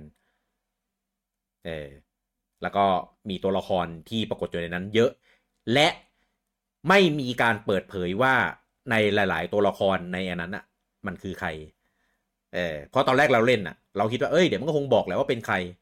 เออแต่สุดท้ายก็ไม่เปิดเผยครับ บอกแค่ว่า อะเป็นคนนั้นนะแบบนี้นะอะไรเงี้ย แต่จริงๆแล้วเป็นใครเราไม่รู้ เออและพอบอกว่าว่ามี DLC อะอ่า ผมยิ่งมั่นใจเลยว่า เดี๋ยวมันต้องมีเกมใหม่ที่เป็นสปินออฟแน่ๆนะครับ ก็ตอนตอนเอ่อ Age of Calamity เนี่ย มันออกในปี 2020 ซึ่งหลังจากภาค Breath of the Wild เนี่ยสามปีอ่าทีนี้เนี่ย ผมคิดว่าอาจจะไม่ต้องนานขนาดนั้นแล้วเอออาจจะมาเร็วกันกว่านั้นก็ได้เออก็ ทีนี้อาจจะได้เจอกันบนเครื่องใหม่เลยก็ได้นะ ทีนี้พอเป็นบนเครื่องใหม่แล้วผมคิดว่าเรื่อง performance ที่ drop เยอะๆ ใน Age of, of Calamity เนี่ย อาจจะมาได้ทำได้ดีมาก ๆ ก็ได้ในในได้รับการแก้ไขเอ่อในเครื่องใหม่ เอ่อนะครับ ซึ่งซึ่งตัว Age of Calamity อะเป็นมูโซที่ขายดีมาก ๆ เลยนะครับ ขายดีกว่าตัวมูโซ original อีกไอตัวชื่ออะไรนะ Dynasty Warrior ของของคุยเทคโมเองอะ่ะเออจนคุยเทคโมเองยังยังช็อกช็อกเลย เออผมเชื่อว่าต่อให้อ่าปู่ไม่อยากทำอะ แต่คุยเทคโมต้องอยากทำแน่ ๆ เอออาจจะเกิดการดีลอะไรกันขึ้นบางอย่าง นะครับบางทีสองค่ายนี้เขาดูสนิทกันมาก ใช่ อืม ก็รอดู รอติดตามนะครับ ตอนนี้คือเขาต้องออกมาให้สัมภาษณ์ เพราะว่าต้องเบรกกระแสนิดนึงนะครับ มีกระแสค่อนข้างแบบเป็นกังวลถึงเรื่องว่าแบบ เอ้ย มันเป็นพล็อตโฮหรือเปล่าอะไรอย่างเงี้ยตราบใดที่เกมยังออกมาไม่หมด เออแล้วภาคใหม่สุดก็ยังไม่ออกด้วยนะครับ ดังนั้นก็รอรอกันหน่อยนะครับ แล้วก็อาจจะยังมีหนังสือออกมาอีก เออพอตอนเบรลวายก็มีหนังสือออกมาเหมือนกันชื่อว่า creating a champion เอออะไรเงี้ยก็ของ Tears of the Kingdom ก็คงมีหนังสือออกมาเหมือนกันนะครับ อันนั้นก็จะมีส่วนเป็นส่วนขยายนะครับ ก็รอติดตามกันต่อไปนะครับ อีกประเด็นหนึ่งอ่านะครับ อันนี้ไม่ได้ไม่ได้เป็นประเด็นอะไรนะครับ ก็เหมือนทางทางอ่า โปรดิวเซอร์นะครับป๋าอานุมะนะครับกับฟูจิบายาชิเนี่ยก็เหมือนได้ออกมาพูดเหมือนแบบ คือในบอกบอกว่าในส่วนของ Breath of the Wild กับ Tears of the Kingdom สองเกมที่ประสานกันเนี้ย คือมันเป็นโปรเจกต์ในฝันเออมันเป็นเกมที่เขาอยากจะทำตั้งใจจะทำออกมาจริงๆเหมือนแบบได้ได้เติมเต็มแล้วเออคืออย่าง Breath of the Wild เนี่ยก็เห็นได้ว่าพอมันเป็น Tears of the Kingdom เนี่ย โอ้มันมีส่วน ที่มาขยาย แล้วก็เพิ่มเติมในส่วนของ Breath of the Wild ไปเยอะ เออ นะครับ ก็ถึงกับผู้สร้างต้องออกมาบอกว่าเออ นี่แหละเป็นเกมที่แบบโปรเจกต์ในฝันที่แบบอยากทำมานานอะไรเงี้ย เออ ก็คือเห็นจากไอเดียในการตัดเต็มความสร้างสรรค์ต่างๆ ความทั้งโลกเปิด โลกใต้ดิน โลกท้องฟ้า คราฟของได้อะไรได้ประกอบแปะอะไรเงี้ย เออ มันก็แบบ แสดงถึงไอเดียแบบที่ที่ผู้สร้างคงอยากจะให้ได้ใส่มาจริง ๆ ในในหลาย ๆ ครั้งเออนะครับ ก็ดังนั้นถ้าที่เขาบอกว่าแบบมุกออนแล้ว ไปทำเกมอื่นแล้ว ผมก็เชื่อว่า เออ มันมันแบบเหมือนปลดได้ปลดปล่อยแล้ว เพราะว่าถ้าเราเคยติดตามมาตลอดจะรู้ได้ว่า Tears of the Kingdom เดิมทีเนี่ยตั้งใจให้เป็น DLC ของ Breath of the Wild เอ่อ การพัฒนา DLC แล้วก็คอนเทนต์ที่เป็นไอเดียที่ไม่ได้ใส่ไปใน Breath of the Wild เออแต่มาใส่ใน Tears of the Kingdom แทนอะแล้วทำให้เกมมันเป็นแบบสเกลระดับนี้ได้อะเออ ก็คงไม่ไม่ธรรมดาจริง แล้วก็ใส่กันแบบหมดเม็ด หมดกันทุกเม็ด เออ นะครับ ก็ ส่วนตัวในในมุมมองของผมที่เป็นเป็นผู้เล่น เออผมก็มองว่า ดีแล้วที่ที่ที่ปิดจบ เพราะว่าตอนนี้ผมผมมองว่าในในโลกของ Breath of the Wild กับ Tears of the Kingdom อะแม่งแบบเยอะพรุนไปแล้วมันมันพรุนมากแล้วอะมันเยอะมันล้นทะลักไปจนแบบ เออ ดีแล้วเปลี่ยน setting เปลี่ยนเปลี่ยน map เปลี่ยนรอเปลี่ยนโลกเปลี่ยนยุคอะไรเงี้ยสักทีเออเราจะมันมันดีก็จริงแต่ถ้าเกิดมันหลายๆครั้งมันก็มันก็เบื่อ ใช่มันเอียน เออคือคือใน Tears of the Kingdom อะ คือโลกต่างๆอะไรเงี้ยมันเป็นโลกจาก Breath of the Wild ที่เอามา คือมันเป็นเหมือนเดิมที่ไม่เหมือนเดิมอะ ก็จริงแหละ เออ แต่ถ้าเกิดใช้มุกนี้บ่อยๆอะ เราก็จะเอียนเอียนไง เออ ก็ดีแล้วที่เขาเปลี่ยนไปทำภาคใหม่ เออ ที่ไม่ได้เป็นภาคต่อนะ จริงๆสักทีนะครับ อันเนี้ยบอกตามตรงว่าน่าตื่นเต้นกว่าอีก เพราะว่าเราจะไม่สามารถคาดเดาอะไรได้เลย เออถึงไอเดียใหม่ ๆ ที่เขาคิดว่าจะมาใส่ในในในเบลดวายอะเออมีอย่างหนึ่งนะครับที่ชัวเพราะว่าผู้สร้างออกมาบอกแล้วว่า จะใช้ direction การทำเกมแบบแบบแบบเนี้ยแบบเรดวายแบบ Tears of the Kingdom ก็คือเป็น full open world เออจะไม่ได้เป็นอ่าเป็นก็เรียกอะไรนะ เป็น linear เป็น non-linear แบบของของ Skyward Sword ของอ่า Twilight Princess อ่า Ocarina of Time อะไรพวกเนี้ยเออซึ่งซึ่งก็มีดราม่าเออช่วงก่อนนั้นเนี่ยที่ประกาศพอจะทำเป็นแบบนี้ก็มีดราม่าแบบเอ้ยคนชอบแบบ แบบนั้นก็เยอะนะอะไรเงี้ยทำไมไม่ทำแต่คือ Open World ไม่ได้ไม่ได้ไม่ได้แปลว่าจำเป็นจะต้องแบบมีการเล่าเนื้อเรื่องไม่เอาจริงเขาพยายามดึงกลับไปแบบเดิมอยู่นะ อืม ใช่ใช่ในเทียซอฟต์ไปกินนอนเราจะเห็นว่าเขาใส่ ใส่เอลเมนต์เดิมๆ ที่เคยขาดหายไปตอนเบรดวายอะเออเพิ่มเออเพิ่มมาใช่ ก็มันยังมันยังไม่เท่าเดิมแหละเข้าใจได้ แต่ไม่เท่าคือมีความพยายามปรับมาแล้ว เออ ก็เกม open world อื่นเออที่เป็น element element open world อะ มันก็มีวิธีในการเล่าเนื้อเรื่องที่ที่มีชั้นเชิงได้ เออ ไม่ไม่จำเป็นจะต้องเป็นแบบแบบแบบ linear อย่างเดียว ถึงจะแบบแบบ story driven อย่างเดียวอะ่ะ เออตอรี่ดีเวนโทษผมพูดผิดเอออย่างเดียวถึงจะแบบนำเสนอเนื้อเรื่องได้ได้สนุกสนานได้เออนะครับก็ ก็เหมือนว่าอาจจะได้เจอแนวทางเออที่ที่ดีแล้วก็เหมาะสมกับกับเซลดาภาคต่อไปในในของซีรีส์ก็ได้เออประเด็นของผมก็คือนิดนึงแล้วแล้วจะไม่ทำภาคสองดีแล้วใช่ไหมอะอยากเล่น อยากเล่นสองดีภาคใหม่เหมือนกันนะ อืม ทำเป็นในแบบมาก็ไม่สนใจกัน สนใจดิผมก็ซื้อตลอดอะ อยากเล่นนะ อืมรีเมคก็ได้ หรือจะเป็นภาค เอ่อเสริมเนื้อเรื่องก็ได้ เพราะว่าจริงๆไทม์ไลน์มันก็เอาไปใส่ใส่ใส่ได้หมดแหละทำเป็นแบบเหมือน Link Between Worlds อะไรงี้ก็ได้ เออ art style เป็นแบบนั้นก็ได้ ก็แต่คือแต่คือระหว่างนั้นอะก่อนจะมีภาคใหม่อะ คือเกมเกมเซลดาเป็นเกมที่ใช้เวลาในการพัฒนาค่อนข้างนาน เออเพราะอยากปกติสองดีมันคือเป็นภาคที่ทำให้มีเซลดาออก อ่า เพราะว่าส่วนใหญ่ก็จะไปอยู่ในบอกพวกเครื่อง handheld ไง เออมันก็จะสลับสลับกันเครื่อง handheld มั่งคอนโซลมั่งอะไรอย่างเงี้ยปัญหาคือปู่มีเครื่องเดียวแล้วไงแต่ทีเนี้ยพอปู่มีมีเครื่องเดียวแล้วอะถ้าเซลดาแบบห้าหกปีออกภาคหนึ่งเนี้ย มันก็จะได้แบบน้อยไง เออมันก็จะ maintain แฟนได้ลำบาก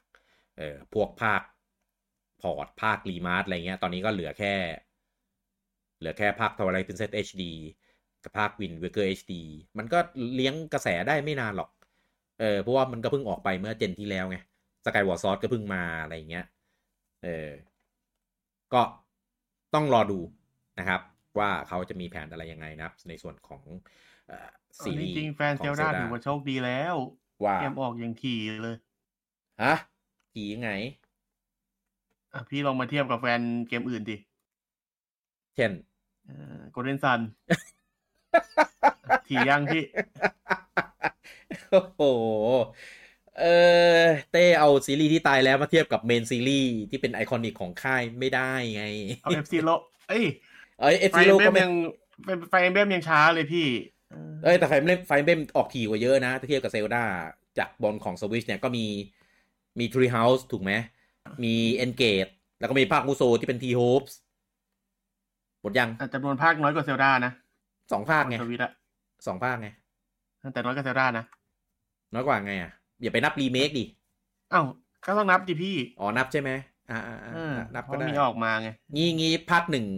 ภาคหนึ่งที่เอามาขายใน eShop อเมริกาอย่างเดียวงี้นับไหม Fire Emblem อะอะท่านนั่นก็นับนับรวมเอโอหมดเลยวะพี่ เออจริง ๆ งั้นงั้นก็สู้ไม่ได้หรอกเพราะว่าเซลดาจำนวนภาคมันเยอะกว่า ใช่ เออก็อะแต่ว่าก็นั่นแหละฐานแฟนมันต่างกันเออความเป็น main series คนคุมคนดูแลมันต่างกันนะเออโอ้โหเล่นไปเทียบ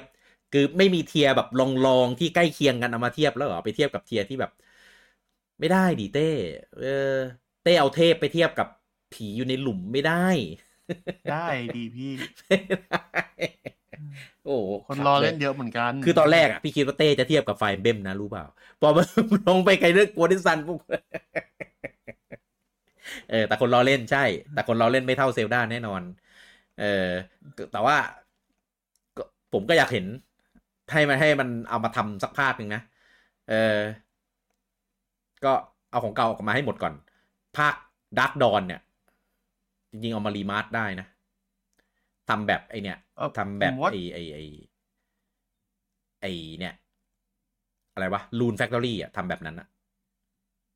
อืมเออเพราะ Rune Factory ภาคสามมันก็ลงบน DS เหมือนกันไงดักดอนมันก็ลงบน DS แต่แต่ไม่เอาแบบภาคห้านะ ไม่เอาไม่เอานะ แบบนั้นไม่เอา ไม่ต้องทำ อืม ก็ หนึ่งสองเนี่ย เดี๋ยวมันมาแน่ในเนโซอืม expansion ด้วยนะย้ต้องถามว่าเมื่อไหร่ำเออ เมื่อไหร่แหละ เพราะว่าไม่แต่ผมคิดว่ามันน่าจะมีโปรเจกต์อะไรของกอนเดนซานอยู่แหละ อันนี้ไม่ไม่ได้มาคาดหวังไปเองนะไปถึงภาพที่เป็น HD อะเหรอ ต้องมีอะไรสักอย่างอะที่มันในนี่ไงที่มันทีดมาจากนั้นอะอืม เพราะว่ามันไม่ไม่มีทางที่มันไปอยู่อัพแบบไม่มีแหละ ไม่มีเหตุไม่มีผลหรอก จริง ๆอะทำได้ทำเป็นสเกลลองๆแบบ เป็นภาพแบบ SD มุมมอง isometric แบบเดิมก็ยังได้เลยนะ อืม ไม่ต้องไปคิดทำให้มันเป็นแบบเป็น full 3D หรอกอันนั้นน่ะใช้ทุนสูง แล้วก็ต้องต้องเปลี่ยนต้อง reimage ในส่วนของ dungeon ในส่วนของ field อะไรพวกนี้เยอะมาก เออ ไม่ง่าย เออผมว่าถ้ารีเมคเป็นหนึ่งต่อหนึ่งอะ มี potential ที่ดีกว่า อืม หรือ ผมไม่รู้อะ ถ้าทำเป็นแบบสมมตินะ เป็นแบบ HD 2D อะ แต่ผมว่า HD 2D อะต้องเปลี่ยนต้องเปลี่ยน theme graphic ค่อนข้างเยอะ ถ้าไป theme graphic แบบ HD 2D เลย ผมว่าสีมันสีมันหม่นไป เออต้องใช้ art style ที่ที่มีสีสันกว่านี้เพราะว่า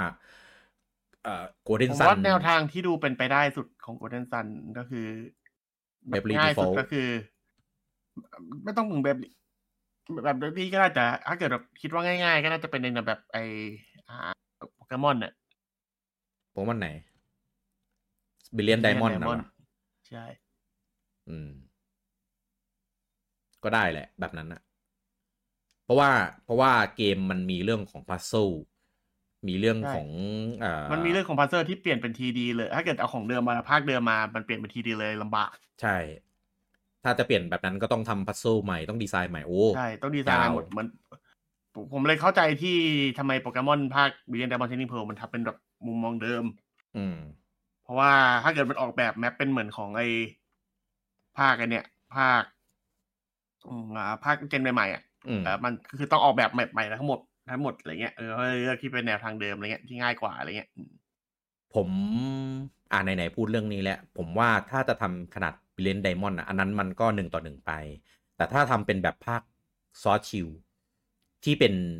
ที่ไม่ได้อยู่ในวายแอเรียเออ ผมว่าแบบนั้นอะมันก็ดูสวยกว่าเต้คิดว่าไง มันก็เป็นแต่มันก็เป็นไมันก็เป็นพัซซิลมันเดิจะนไม่ได้ไงพัซเซิลของมันอะได้ดิ ก็แค่ก็แค่เปลี่ยนเปลี่ยนไอ้นี่เอง เปลี่ยนรูปแบบโมเดลในการออกแบบเอง แต่ว่ามันก็ยังเดินเป็นไอ้นี่เหมือนเดิมไง ไม่ ฉากข้างนอกอะ เออฉากข้างนอกอะฉากฉากที่ไม่ใช่วายแอเรียเออ มันก็เป็นเดินเดินๆคล้ายๆโปเกมอนเดิมนั่นแหละ เออ คือเพลงแต่ว่าใน Brilliant Diamond Shining Pearl มันเป็นแบบ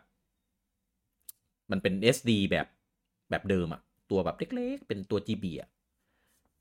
เออ เพราะว่าถ้าถามยังไง ผมก็ผมเป็นกลุ่มคนที่แบบไม่มีปัญหากับเอ็ดดีอยู่แล้วไง ผมก็เล่นได้ แต่ว่าถ้าทำเป็นแบบนั้นมันก็สวยกว่าไง มันดูดูเห็นถึง เรียกอะไรพี่พี่อย่าลืมว่าทีมันไม่มีงบพี่ ทีมไหนGolden Sun เฮ้ย อยู่ภายใต้ปู่ต้องมีตังค์ดิ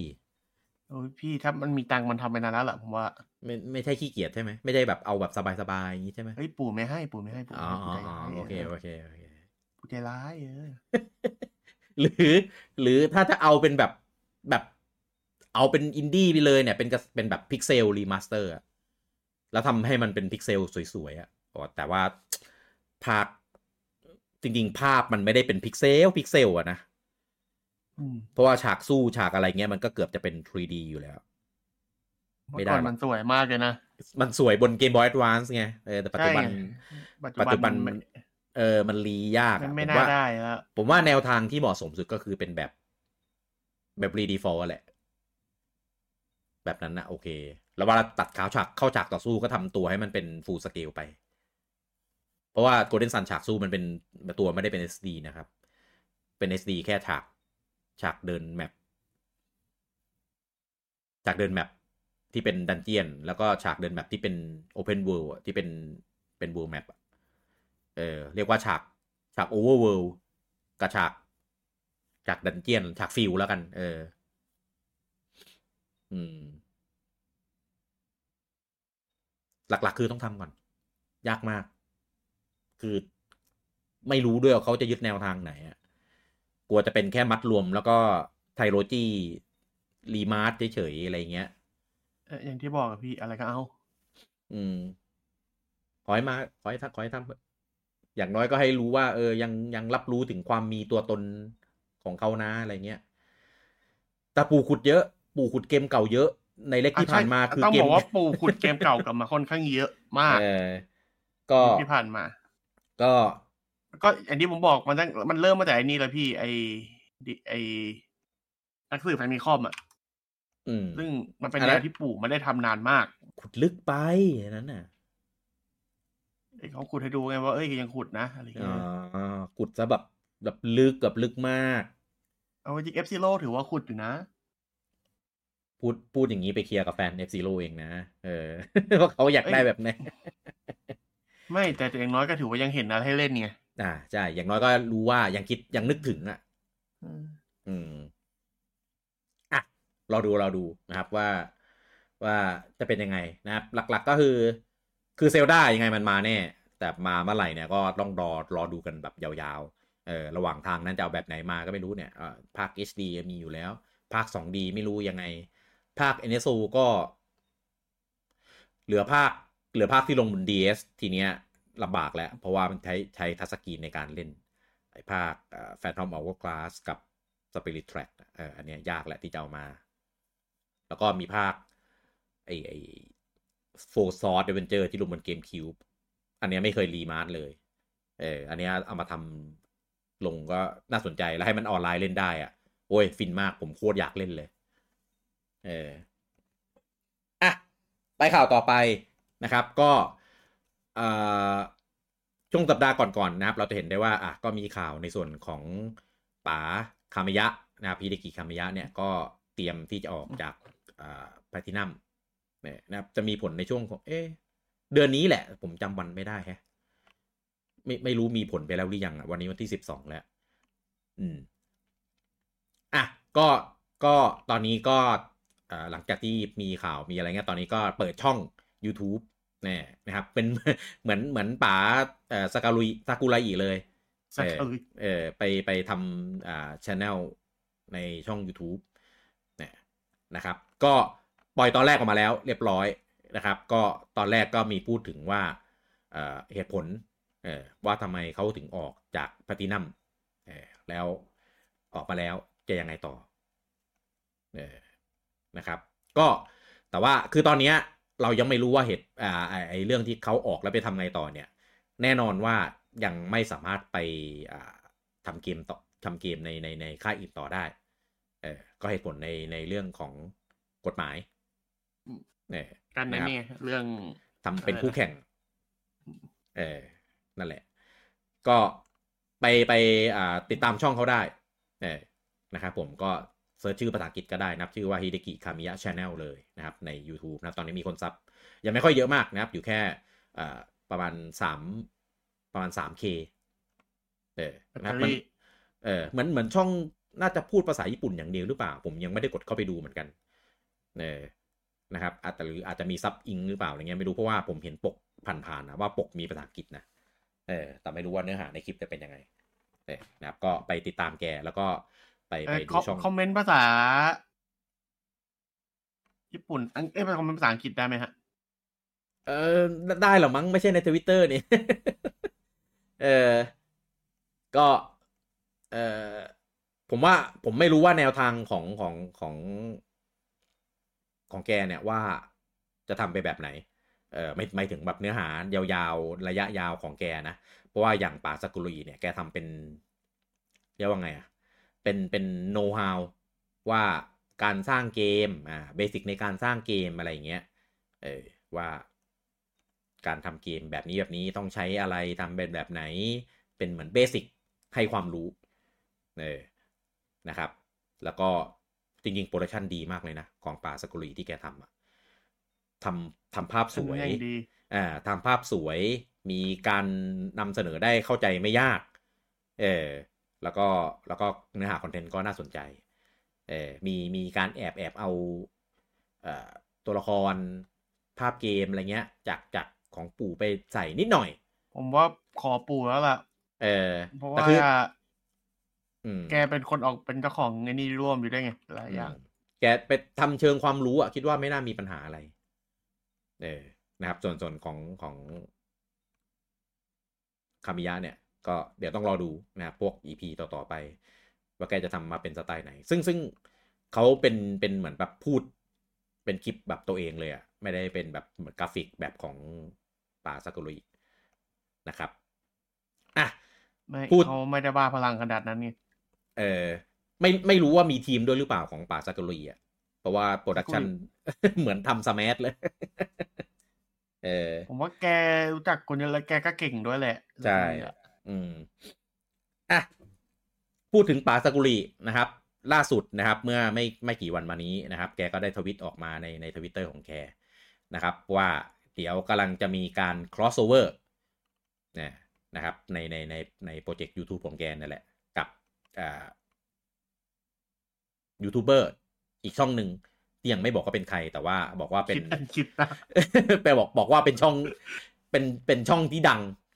เออนะเป็นช่องที่แบบคนคนแบบรู้จักชื่อดังมีชื่อเสียงอะไรอย่างนี้นะครับ ซึ่งซึ่งเออจะบอกว่า crossover กับป่าคามิยะเอามาพูดคุยด้วย ไม่ไม่น่าใช่มั้ง คิดว่าไง นี่ไง คนโปรดพี่กี้ไง อย่าพูดมาแล้วเมื่อกี้กูได้ยินแล้ว ไม่ต้องพูดไม่ต้องเน้นเดี๋ยวเดี๋ยวเดี๋ยวเออซึ่งซึ่งก็อ่าเหมือนไม่ได้บอกว่าว่าจะ จะจะมีเกิดขึ้นเมื่อไหร่ เออนะครับ แต่ว่าคือคือคือถ้าคอนเทนต์ทางแบบของแกเป็นแนวแบบประมาณ เอ่อทำทำเรียกว่าไง ให้ความรู้เรื่องของการพัฒนาเกมอะไรเงี้ยก็เลยเออก็เลยไม่รู้ว่าช่องที่จะเอามา crossover ด้วยเนี่ยจะเป็นช่องจากของใคร เออเป็นเป็นช่องจากพวก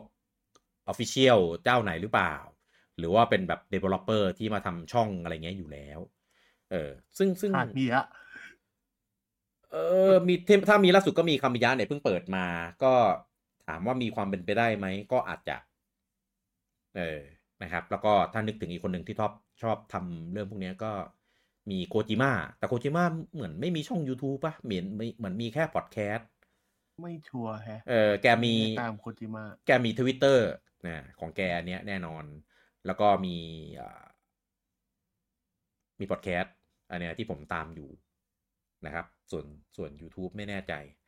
ก็เลยไม่รู้ว่าไอไอไอช่อง YouTube ชื่อดังเนี่ยจะเป็นคนจากวงการไหน จากวงการเกม จากวงการเพลง หรือยังไง เออเดาไม่ถูกเพราะว่า เออเลนค่อนข้างกว้าง เออแกแกไม่ได้บอกใบไว้เยอะขนาดนั้น เออ ก็ต้องรอติดตาม เนี่ยรอติดตามดูแกทวิตมาทั้งทั้งภาษาอังกฤษทั้งภาษาญี่ปุ่นนะนะก็อาจจะเป็นไปได้ว่าก็อาจจะเป็นช่องสองภาษาอยู่แล้วอะเออช่องที่คนรู้จักอาจจะเป็นช่องของไม่ใช่ไม่ใช่คนญี่ปุ่นก็ได้หรือถ้าเป็นคนญี่ปุ่นเนี่ยคือแบบอาจจะไม่ไม่ไม่ค่อยรู้จักเลย ออกมาเป็นเดนี่ฮะโฮลไลเดี๋ยว อันนี้จีซันจิก็ได้อะเออ ไม่รู้ ปรากฏว่าไปไปกับนี่ พีดิพายมันจะบีทไปเลยไหมล่ะพี่ โอ้ยแสดงว่าได้เงินทุนเงินทุนหนาเลยนะ มีกองทุนเลยนะทำคลิปแบบอลังเลยนะ ต่อจากเนี้ยอุ้ยเขาต้องมาโกงคนไทยเหรอพี่ ไม่ใช่ไม่ใช่โทษโทษหรือหรือไปกับโจ โจแมสไม่น่า ไม่น่า ผมว่าไม่ไม่น่าไปทางนั้นหรอกแนวแนวทางแกเหมือน เหมือน ไม่ไม่ใช่ว่ะ เออรอดูรอดูนะครับอะข่าวต่อไปนะครับ อันนี้ก็เป็นกระแสอยู่นิดนะครับผมในในช่วงสัปดาห์ที่ผ่านมานะครับผมก็เป็นเรื่องของทางดิสนีย์นะครับคือก่อนหน้านี้มันจะมีข่าวที่เรื่องเรื่องของเกี่ยวกับดิสนีย์การเปลี่ยนแปลงของบริษัทเรื่องของอทั้งของหนังทั้งของซีรีส์ที่อยู่ในมืออ่าเรื่องของการ ซื้อค่ายซื้ออะไรเงี้ยก็ก็มีมีประเด็นเกิดมาค่อนข้างเยอะนะครับแล้วก็ปัจจุบันนะครับก็มีข่าวว่าตอนนี้ดิสนีย์เนี่ยกำลังผลักดันกำลังถูกผลักดันนะครับว่าจะกลับเข้าสู่วงการเกมอีกครั้งอืมคือดิสนีย์อะเมื่อก่อนอะเขาจะมีการทำเกมในค่ายตัวเองอะพอสมควรเออแต่ว่าก็จะเกิดจากการอ่าเรียกอะไรจ้าง จ้าง outsource เออจ้าง outsource ให้ให้มาทำเกมในในสตูของตัวเอง ซึ่งดิสนีย์เมื่อก่อนไม่เหมือนดิสนีย์ปัจจุบันนะครับดิสนีย์เมื่อก่อนก็คือจะเป็นพวกแบบ Disney Pixarอะไรพวกนี้ ซึ่งปัจจุบันเนี่ยมันจะมี Disney Pixar มี Star Wars มี Marvel เออ lane content เขาค่อนข้างเขาโตเขาโตกว่าเดิมเยอะ เออ มันมันเปลี่ยนไปจากเดิมเยอะว่างี้นะครับ แต่ว่าก็ไม่ไม่รู้ยังไง คือเมื่อ น่าจะหลายปีแล้วล่ะก็เหมือนดิสนีย์เหมือนแบบลดลดขนาดของบริษัทในส่วนของการทำเกมให้น้อยลง เออแล้วก็ยกเลิกในหลายๆโปรเจกต์ที่เป็นเป็นอ่าโปรเจกต์เกมที่ทำมาอย่างต่อเนื่องมาหลายปีอย่างเช่น Disney Infinity เออที่ที่เป็นเกมแล้วก็ขาย figure เออนะครับซึ่งซึ่งจริง ๆ แล้วกระแสก็ไม่ได้ขายดีไม่ได้เปรี้ยงปร้างอะไรขนาดนั้น แต่ก็มีฐานแฟนพอสมควรเหมือนกัน แล้วตอนนั้นอะจังหวะดีดีผมเนี่ยกำลังคิดอยู่ว่า เอ้ยลายเนี้ยน่าสะสมว่ะ เออ เพราะว่างานงานฟิกเกอร์มันแบบแบบสวยดี เออ เกือบแล้วกำลังเล็งๆและเออเห็นว่าแบบเอ้ยมีคนแบบเหมือนที่เขาเลิกตามพอดีเงี้ยมาปล่อยแบบครบเซตด้วย เตรียมแล้วกำลังจะเตรียมเริ่มแล้วอ่าดิสนีย์ประกาศเลิกทำก็เลยแบบอ่าเลยแบบยังก่อนดีกว่าอะไรเงี้ย จริง ๆ แล้วถ้าซื้อมาอาจจะถ้าสมมติเอามาเก่งเก่งราคาเนี่ย น่าจะได้ราคาดีมากเลยนะ เพราะเพราะว่าปัจจุบันนี้หาไม่ได้แล้วนะ อืม แล้วก็ปัจจุบันเนี่ยในในส่วนของอ่าเรียกว่าไงในด้านเกมของดิสนีย์เนี่ยก็คือเหมือนปล่อยปล่อย IP ตัวเองเนี่ย ให้คนอื่นได้มา เอ่อซื้อไลเซนแล้วก็ไปทำที่เห็นเยอะสุดก็จะมีในพวกของ Star Wars นะนะแล้วก็มีพวกเกมมือถือ กระจุกกระจิกอะไรเงี้ยเป็นเกมมือถือแบบ casual เป็นเกมแบบแนว puzzle แนวแบบแนวมือถือเลยอะเออส่วนส่วนของ PC Console เองเนี่ยก็จะเป็นเกมแบบที่เหมือนให้ license ค่ายอื่นไปทำอย่างเช่นที่ออกมาก็จะมีอ่า Star Wars Jedi Survivor อันนี้ที่ไปดีลกับทาง EA นะครับจริงๆก็จะมีอ่ารีภาครีเมคของ Knights of the Old Republic นะก็เป็น Star Wars เหมือนกันเออแล้วก็จะมีเป็น The Old Republic ใช่ไหมที่เป็นเกมออนไลน์ MMO เออซึ่งก็จะมีมีรีเหมือนกันอะไรอย่างนี้ แล้วก็มีไปร่วมกับทาง Ubisoft ที่เป็น Star Wars อะไรวะจำชื่อไม่ได้ เอาเอารอหรือเปล่า เออจำจำจู่ๆก็ลืมชื่อนะครับแต่แต่ว่าที่ไปร่วมกับทาง Ubisoft แล้วก็เป็นเกมแนวเอ่อ Open World นั่นแหละแต่ว่าไม่ได้ไม่ได้เล่นเป็นฝั่งของเจไดนะครับน่าจะชื่อ Star Wars Outlaw นะ ถ้าผมจำไม่ผิดฝั่ง Star Wars ผมช่วยไม่ได้จริงอืม ซึ่งซึ่งแล้วก็มีของ Marvel นะซึ่งของ Marvel เนี่ยก็เพิ่งเพิ่งจบโปรเจกต์ไปแต่ว่าก็เป็นผมตอบรับที่ไม่ค่อยดีนักที่ไปร่วมกับทางของ Square Enix เออที่ที่บริษัทสควอนิกก็ขายขายตัวทีมขายค่ายอะไรเงี้ยไปแล้วนะเออที่มีเอ่อมาเวลอเวนเจอร์นะแล้วก็จะมีเอ่อการเดียนออฟเดอะกาแล็กซี่ Galaxy เออออกมาสองเกม นะครับ แล้วก็ที่เหลือก็เหมือนเดิมนะครับ เหมือนของทาง Star Wars เลยก็คือมีพวกมือถืออะไรอย่างนี้ซึ่งของดิ s นี y พิกซาเองยังไม่เห็นเกมที่เป็นสเกลใหญ่เออนะครับ ก็มีไป Mario Kart ไงเออเรียกว่าเกมสเกลใหญ่ได้ใช่ไหมอ่าก็มีมีดิสมีมี Dreamlight Valley นะกับกับอ่าที่เกมอะไรวะเต้พูดเต้พูดมาลูกค้าลืมเลย เออ Speedstorm อ่าอ่าอันนี้ใช่ อันนี้ก็เป็นโปรเจกต์ที่ที่ให้ทาง Gameloft อ่าเป็นคนทำนะครับ ซึ่งซึ่งก็เพิ่งปล่อยเป็น free-to-play ไปเกมหนึ่งนะครับ ส่วน Dreamlight Valley ที่ว่ามีแผนจะเป็น free-to-play ก็ยังยังไม่ได้ปล่อยให้เป็น free-to-playเออไม่ได้เพย์แต่แรกอะพี่ ไม่ต้องแต่ซื้อว่านะเต้ไม่ไอซื้อนั่นคือนี่พิเศษเฉยๆไม่เหรอ ไม่ใช่เป็น Founder Pack ครับ คือได้เล่นก่อนที่ตัวเกมจะเป็น Full Release ตอนนี้น่าจะปล่อยแล้วมั้งไม่เห็นนะ ไม่ได้ไม่ได้ตามนานแล้วด้วยก็เลย มันน่าจะเล่นได้ฟรีแล้วนะคิดว่าเออแต่เห็นว่าวางแผนจะอยู่ปลายปีเนี้ยถ้าปล่อยก็คงปล่อยแล้วล่ะเพียงแต่ว่าเราซื้ออยู่แล้วไงเราก็เลยไม่ได้ไม่ได้อะไรเต้ลองเช็คดิใน eShop ในอะไรเงี้ยว่าเป็นฟรียังถ้าจำไม่ผิดเหมือนยังนะเพราะว่าเห็นบอกว่าน่าจะปล่ยฟรีไปแล้วนะถ้าจำไม่เห็นบอกว่าเวอร์ชันฟรีจะมาพร้อมกับเล่นแบบ multiplayer อะแต่ยังไม่ไม่เห็นมีมานะ เออ แต่ว่าไม่ชัวร์นะครับแล้วก็มีที่ไป cross crossover นะครับ กับเกม Kingdom Hearts อะอันนี้ก็เป็นโปรเจกต์ระยะยาว ซึ่งเขาก็ประกาศภาค4นะมาเป็นที่เรียบร้อยแล้ว แต่ว่าจะมีแต่ตัวละครจากเรื่องไหนไปปรากฏบ้างอันนี้ยังไม่รู้ เออ ก็อาจจะเป็นไปได้ว่าดิสนีย์เนี่ยก็อาจจะเข้าเอ่อมาสู่วงการเกมอีกครั้งหนึ่งก็คือแทนที่จะให้ไลเซนเอ่อให้ให้แบบค่ายต่างๆเนี่ยซื้อไลเซนแล้วก็ไปทำเกมในแบบสไตล์ของตัวเองนะครับ ก็จะเปลี่ยนเป็น คุมโปรเจกต์โดยดิสนีย์เองนี่ยแล้วก็จ้างจ้างเอาซอร์สมาพัฒนาเกมอะไรเงี้ยหรือไม่ก็อาจจะตั้งตั้งสตูภายในเพื่อพัฒนาเกมในค่ายของตัวเองอะไรเงี้ยเพราะอย่างเหมือนอย่างที่เต้พูดก็คือดิสนีย์ตอนนี้คือไม่เหมือนไม่เหมือนเมื่อสิบปีก่อนแบบ เยอะเลยอะ่ะเออก็คือหลังจากที่ซื้อมาเวลมาซื้อลูคัสมาอะไรเงี้ย อืมเขาก็เลยเหมือนแบบขยาย ขยายสเกลของบริษัทไปเยอะจริง ๆ จริงๆมีซื้อ Fox มาด้วย แต่ผมไม่แน่ใจว่า Fox เนี่ยจะเอามาทำในด้านเกมได้ได้ขนาดไหน เหมือนเหมือนมันไม่ได้มี IP ที่ มันก็มีหนังเยอะอยู่นะฟอกอะเออ มีรู้แต่ว่ามันไม่ได้มีไอพีอ๋อ มีอวตารไงอืมเออเพราะว่าที่ Ubisoft ทำไออวตาร Avatar ฟอนเทียมั้งแต่ผมจำชื่อไม่ผิด นั่นนั่นก็ก็เป็นลิขสิทธิ์จากของทางดิสนีย์เหมือนกัน เอออะไรแบบเนี้ยอืมก็ก็ดีนะครับ ก็เราอาจจะได้เห็นเกมที่ มีคุณภาพมากขึ้นหรือเปล่า เอออย่างน้อยๆก็ทำโดยสตูภายในเอง เออนะครับ ก็ ผมไม่มั่นผมไม่มั่นใจว่ะเพราะว่าจริง ๆ แค่ขนาดแต่ควงการที่เขาถนัดอย่างช่วง เช่นพวกหนังซีรีส์ที่ออกมาในหลังๆ นี่ก็ เออ ผมเรียกว่าไง ก็ก็ล้มลุกคลุกคลานอะอืมเฮ้ยก็ไม่แย่นะพี่แค่ไม่ดีเท่านั้นเอง เออขอบคุณมากอืมก็เลยก็เลยก่อนที่จะมาทำวงการเกมเนี่ยก็ตั้งตั้งตั้งหลักใหม่ให้ดีๆ เออในส่วนของของตลาดฝั่งที่ตัวเองถนัดถนัดอะเออมาเวลเนี่ย ของมาเวลเนี่ย เออเอาให้ เอาให้รอดก่อน เออของ Star Wars มันก็ขึ้นขึ้นลงลงๆอะนะ อืม ส่วนของที่ที่อยู่กับทางโซ n y อันเนี้ยเราไม่นับเออเพราะว่าโซนอันนั้นโซนี่เขาดูแลเอง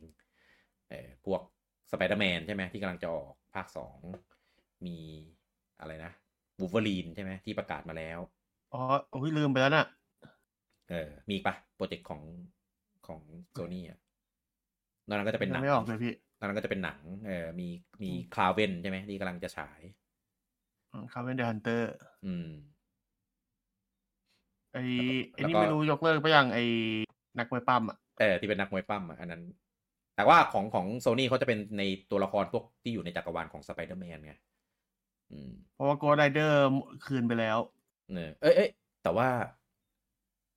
แต่แต่ว่าอันนี้ถือว่าทำกับดิสนีย์ได้ไหมอะบูฟเฟอรีนอะเพราะว่ามันไม่ได้เป็นของโซนี่นี่แต่ว่าเป็นเออแต่ว่าเป็น Insomniac ทำไง เออเป็นของ Fox ซึ่ง Fox ก็ก็โซนี่แหละ เอ้ยก็ก็ดิสนีย์แหละ เออ ไม่รู้เหมือนกัน เออต้องต้องรอดูกันยาวๆนะครับอะแล้วก็สืบกับเรื่องที่อ่าคล้ายๆกันเออนะครับ ตอนนี้มีอ่าทางของ The Financial Times ก็เป็นสื่อวิเคราะห์เรื่องของธุรกิจอะไรพวกนี้นะนะครับ ก็ ออกมาวิเคราะห์นะครับ อันนี้ผมอ่านแล้วผมรู้สึกว่า ไม่เห็นจะเกี่ยวเลย เออ รู้สึกไม่เห็นจะเกี่ยวเลย อะไรเต้ว่าอะไรนะนึกว่าแบบเอออ่านรู้สึกดีอะไรเงี้ย รู้สึกดีอะไรโอ้คนทำตามอะไรเงี้ยไม่ใช่ เออ คือทาง The Financial Times ออกมาบอกว่า ญี่ปุ่นเนี่ย ควร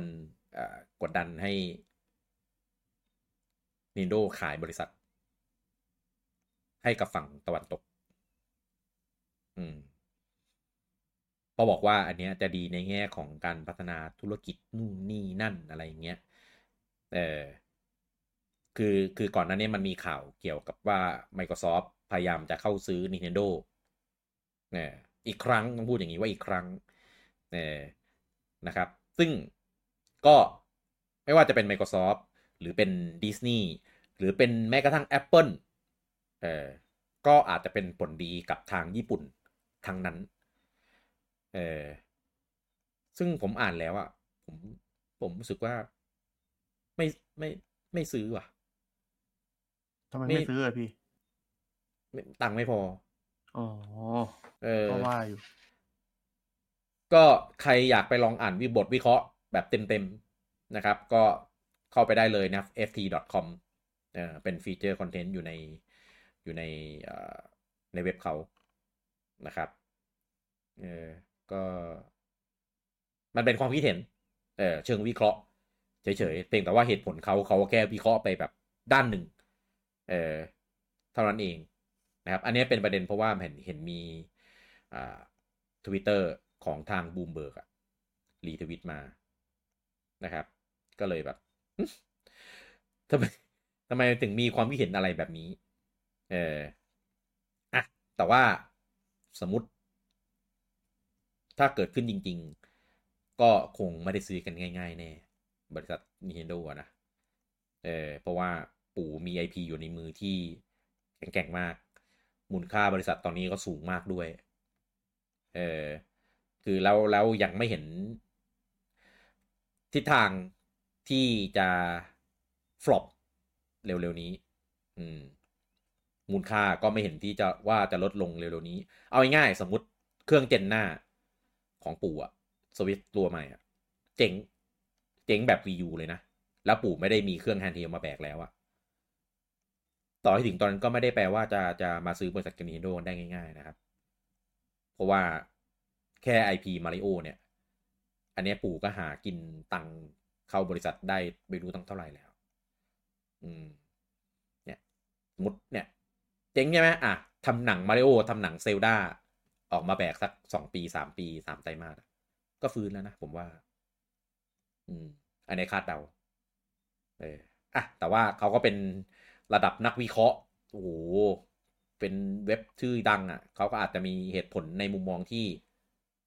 เราอาจจะคาดไม่ถึงก็ได้ แบบในระยะยาวอะ เออใคร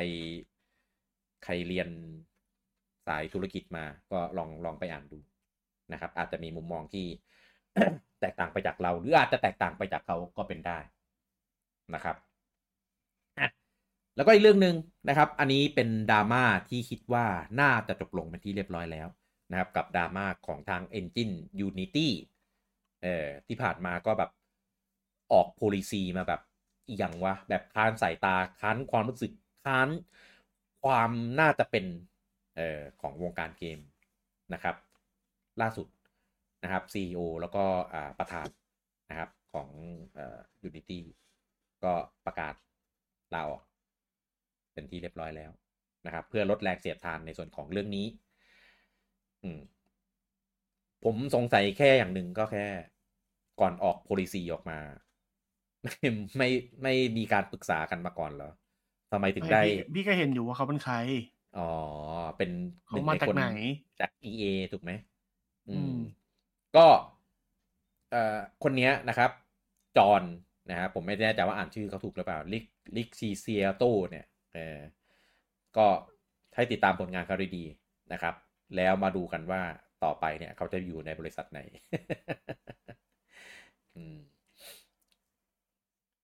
อะ จบช่วงดราม่านะครับ มาในช่วงท้ายของรายการนะครับผมตอนนี้เอ็ด นะครับ นิตยสารเอ็ดนะครับ ก็ที่เรารู้กันว่าเป็นนิตยสารที่รีวิวค่อนข้างโหดเออคือถ้าไม่ชอบไม่ถูกจริต หรือหรือแบบมีอะไรสักนิดนึงที่ทำให้รู้สึกว่า เหม็น เออเขาก็จะรีวิวเคี่ยนคะแนนแบบแบบโหดๆเออนะครับ ก็ออกมาอ่าเรียกว่าอะไรนะ ให้ให้เกม เป็นท็อปร้อยเออนะครับว่าสุดยอดเกม top ร้อยของนิตยสาร Edge ที่ออกมาอย่างยาวนาน 30 ปีเนี่ย มีเกมอะไรบ้างเออซึ่งซึ่งแน่นอนว่าในสถานที่รีวิวโหดๆเงี้ยเออเกมที่ต้องได้ติด top ร้อยต้องเป็นเกมที่แบบโหคัดแล้วแม่งดีจริงเออนะครับอะก็ไปดู top top 10 จะเอาเฉพาะสิบอันดับแรกของเขาก็แล้วกันนะครับ ผมไม่อยากเชื่อสายตาแล้วถึงจะรู้ว่าเป็นเกมที่ดีก็เถอะ อันดับหนึ่งนะครับ คือ Zelda Breath of the Wild ครับ ที่เพิ่งออกมา 6 ปีที่แล้ว นี่คือติดอันดับหนึ่งของของร้อยเลยนะ ในช่วง 30 ปีที่ผ่านมา เออ คือแบบโหสุดยอดมาก อันดับที่ 2 นะครับ Dark Soul ครับผม อันดับที่ 3 เป็น Super Mario 64 อันดับ 4 Zelda Oric Ocarina of Time อันดับ 5 เป็น Resident Evil 4 อันเนี้ยน่าจะเป็นเวอร์ชัน original ไม่น่าไม่น่าเป็นอันรีเมคเออเขาไม่เขาไม่ได้มีเขียนว่าเป็นรีเมคหรือเปล่านะอันดับหกถ้าเกิดรีเมคไม่ได้เขียนรีเมคอืมอันดับที่6เป็น Halo Combat Evolved เอออันนี้คือ Halo ภาคแรก แล้วก็อันดับ7เป็น Half Life 2แล้วเราก็กำลังจะได้เห็นภาคสามกันเร็วๆนี้ใช่ไหมเออมันเกมมันมีภาคสามเลยพี่ อันดับที่แปดสามเป็นใช่ไหมอันดับที่แปดเป็นพอร์ทัลอันดับที่เก้าเอเดนลิงเอออันนี้ก็เพิ่งออกไปเมื่อ ปีแล้วปะใช่ต้นปีที่แล้วเพราะว่ามันได้มันได้เกมมันได้เยียปีที่แล้ว อืม แล้วก็อันดับสิบคือดูมดูมเนี่ยก็ด้วยความที่ไอตัวที่ reboot กับของเดิมอะ่ะ มันเป็นใช้ชื่อเดียวกัน เออแต่คิดว่าไม่น่าจะเป็นเวอร์ชั่นใหม่ น่าจะเป็นอันเก่ามากกว่า เพราะว่ามันมันแบบมันมันนำเสนอแนวเกมแบบ first person shooting ที่ทำให้มันกลายมี first person shooting เหมือนอย่างทุกวันนี้ ก็เลยคิดว่าน่าจะเป็นเวอร์ชัน original มากกว่าอะอันนี้ก็เป็นอ่า top 10 ของเขานะครับ ก็มีคนมีคนรวบรวมเอาไว้นะครับ top top แบบพัน เดเออของเขาเลยนะครับก็ลองไปดูไปส่องดู list ก็ได้ ซึ่งซึ่งผมดู list ทั้งหมดแล้วของเขาอะเอ้ย ผมผมค่อนข้างเห็นด้วยกับกับเกือบทั้งหมดเลย กับ list เขาที่เขายกขึ้นมา เออก็ก็แสดงว่าคือเกมที่เข้ามาเนี่ยคือเป็นเกมแบบคัดคัดแล้วแบบเน้นๆจริง ๆ เพราะว่าจริงๆก่อนหน้านี้เคยเห็นรู้สึกจะเป็น IGN มั้งเออเขาจะมี list ของเขาเหมือนกันเป็นแบบ top hundred ของเขาอะไรเงี้ย เออ ก็ ก็มีบางเกมที่ผมก็แอบกังขาแบบเกมนี้ติดติดด้วยวะอะไรเงี้ย อ๋อ แต่ว่า IGN เขาใช้เป็นแบบ all time เออ เป็นแบบตลอดการอะไรเงี้ย ไม่ได้เป็นแบบ เพราะว่าของของเอ็ดเขาใช้ตลอดไอเนี้ยของเขาอะสามสิบปีอะเออ แต่จริงสามสิบปีก็ก็ก็ค่อนๆวงของวงการเกมแล้วล่ะ อืม นี่ก็ย้อนไปจนถึงยุค ยุค PC แบบ 3D เริ่มต้นหรือยุค N64 แล้วอะอืม อะ ไปดูลิสต์แบบเต็มๆของเขาได้นะครับผม ต่อไปเป็นส่งยอดขายนะนะครับ เริ่มก่อนที่ฝั่ง UK เช่นเคยนะครับ อันดับหนึ่งสัปดาห์นี้นะครับ EA Sport FC 24นะแน่นอนนะครับ มันมันมันจะไม่ติดเป็นไปไม่ได้หรอกนี่บ้านเขาขนาดนี้นะครับ อันดับที่2นะครับก็ตกมาจากอันดับที่1นะครับกับ Mortal Kombat 1อันดับที่3 Hogwarts Legacy นะครับตกมาจากที่ 2 อันดับที่ 4 Mario Kart 8 Deluxe ตกอ่าขึ้นมาจากที่ 5 อันดับที่ 5 g a n t i Photo 5 ขึ้นมาจากที่ 8 อันดับที่ 6 นะครับ Zelda Tears of the Kingdom ขึ้นมาจากที่ 9 อันดับที่ 7 Minecraft ของ Nintendo Switch ขึ้นมาจากที่ 10 อันดับที่ 8 Star Wars Jedi Survivor อ่าอันนี้เพิ่งกลับมาเข้าชาร์ตอีกครั้งหนึ่ง อันดับที่ 9 Call of Duty Modern Warfare 2 ขึ้นมาจากที่ 14 แล้วก็อันดับที่ 10 นะครับ The Witcher 3 Wild Hunt Complete Edition อันนี้ขึ้นมาจากอันดับที่ 22นะขึ้นมาไกลเลยทีเดียวนะครับ ต่อไปเป็นของฝั่งญี่ปุ่นนะครับผม อันดับหนึ่งสัปดาห์นี้อ่าก็เป็นเกมออกที่เพิ่ง เอ้ย เกมใหม่ที่เพิ่งออกนะครับผมกับ Detective Pikachu Returns นะครับสัปดาห์นี้สัปดาห์แรกทำได้ไปที่ 85,639 จริงๆอะในนามของชื่ออ สปินออฟจากโปเกมอนนะแปดหมื่นห้าถือว่าน้อยมาก เออ ก็ต้องมารอดูกันยาวๆ ว่ายังไง จริงๆกระแสรีวิวก็ไม่ค่อยดีด้วยทั้งของฝั่งญี่ปุ่นเองแล้วก็ของฝั่งตะวันตกด้วยนะครับ อันดับที่ 2 นะครับ เป็นจินเซเกม for Nintendo Switch นะครับ ก็เป็นเกมใหม่เหมือนกันเพิ่งเข้าชาร์ตในสัปดาห์นี้นะครับ สัปดาห์แรกทำได้อยู่ที่ 3267 ชุดนะครับ ผมแอบไปส่องมา จินเซเกมเป็นเหมือนแบบเกมบันไดงูของเด็กอะเออแต่ว่าก็จะมีความแบบมีความความซับซ้อนกว่าบันไดงูทั่วไปนิดนึงเออก็เป็นเป็น board game อะว่าง่ายๆนะครับแต่ว่าทำมาเป็นแบบเวอร์ชันดิจิตอลให้ได้เล่นบนสวิชได้เออผมไม่แน่ใจว่าที่ซื้อไปเล่นเนี่ย เป็นเป็นเด็กหรือว่าเป็นแบบผู้ใหญ่ซื้อไปเล่นกันนะนะ ต่อไปนะครับเป็นเกมใหม่เข้าชาร์จเหมือนกันนะครับ เป็นของเวอร์ชัน p 5นะครับ กับ Assassin's Creed Mirage นะครับสัปดาห์แรกทำได้อยู่ที่ 2407 ชุดนะครับผม เอ้ย ถือว่าขายดีเหมือนกันนะ ผมไม่คิดว่าเกมนี้จะจะทำตลาดในฝั่งญี่ปุ่นได้ได้ระดับนี้ เออ อันดับที่ 4 นะครับ Pikmin 4 สัปดาห์นี้ได้อีก 15,748 ชุดนะครับ ยอดรวมอยู่ที่ 80,000 เอ้ย 898,284 ชุดนะครับ อันดับที่ 5 นะครับ Sword Art Online Last Recollection นะครับ เป็นของเวอร์ชัน p 5นะครับ สัปดาห์แรกทำได้อยู่ที่ 11,740 ชุดนะก็ซีรีส์จากอนิเมะชื่อดังนะแล้วก็อันดับที่ 6 นะครับ เป็นเกมเดียวกันนะครับ แต่เป็นของเวอร์ชัน p 4นะครับ กับ Sword Art Online Last Recollection นะครับ ของเวอร์ชัน p 4ทำได้สัปดาห์แรก 8,554 ชุด อันดับที่ 7 นะครับ ก็ อ่าเป็น Assassin's Creed Mirage นะครับ แต่เป็นของเวอร์ชัน p 4เออผมเพิ่งรู้ว่ามันลงลง last gen ด้วยนะ ผมนึกว่ามันลงลง next gen อย่างเดียว เออเกมไม่ได้ขนาดนั้นนี่ก็ตอนตอนอ่า Valhalla มันก็ลงลง last gen ด้วยอะก็ก็เลยคิดว่า engine นี้ก็น่าจะลง last gen ได้ด้วย ก็มันคือ DLC ของ Valhalla พี่ อืมอ่า สัปดาห์แรกทำได้อยู่ที่แปดพันยี่สิบเก้าชุดนะครับ ของเวอร์ชัน PS4 อันดับที่ 8 นะครับเขากลับมาแล้วนะครับ หลังจากที่ตกไป 1 สัปดาห์โอ้โหโอ้โหเป็นไงบ้างลูกนะครับ กับเกมลูกรักของบูจังนะครับ Mario Kart 8 Deluxe นะครับ กลับมาทวงแชมป์ top 10 อีกครั้งหนึ่งนะครับผมสัปดาห์นี้ได้อีก 7,491 ชุดนับยอดรวมอยู่ที่ 5.5 ล้าน อันดับที่9 Pokémon Scarlet and Violet นะครับผมก็ยังคงขายดีอย่างต่อเนื่องนะครับสัปดาห์นี้ได้อีก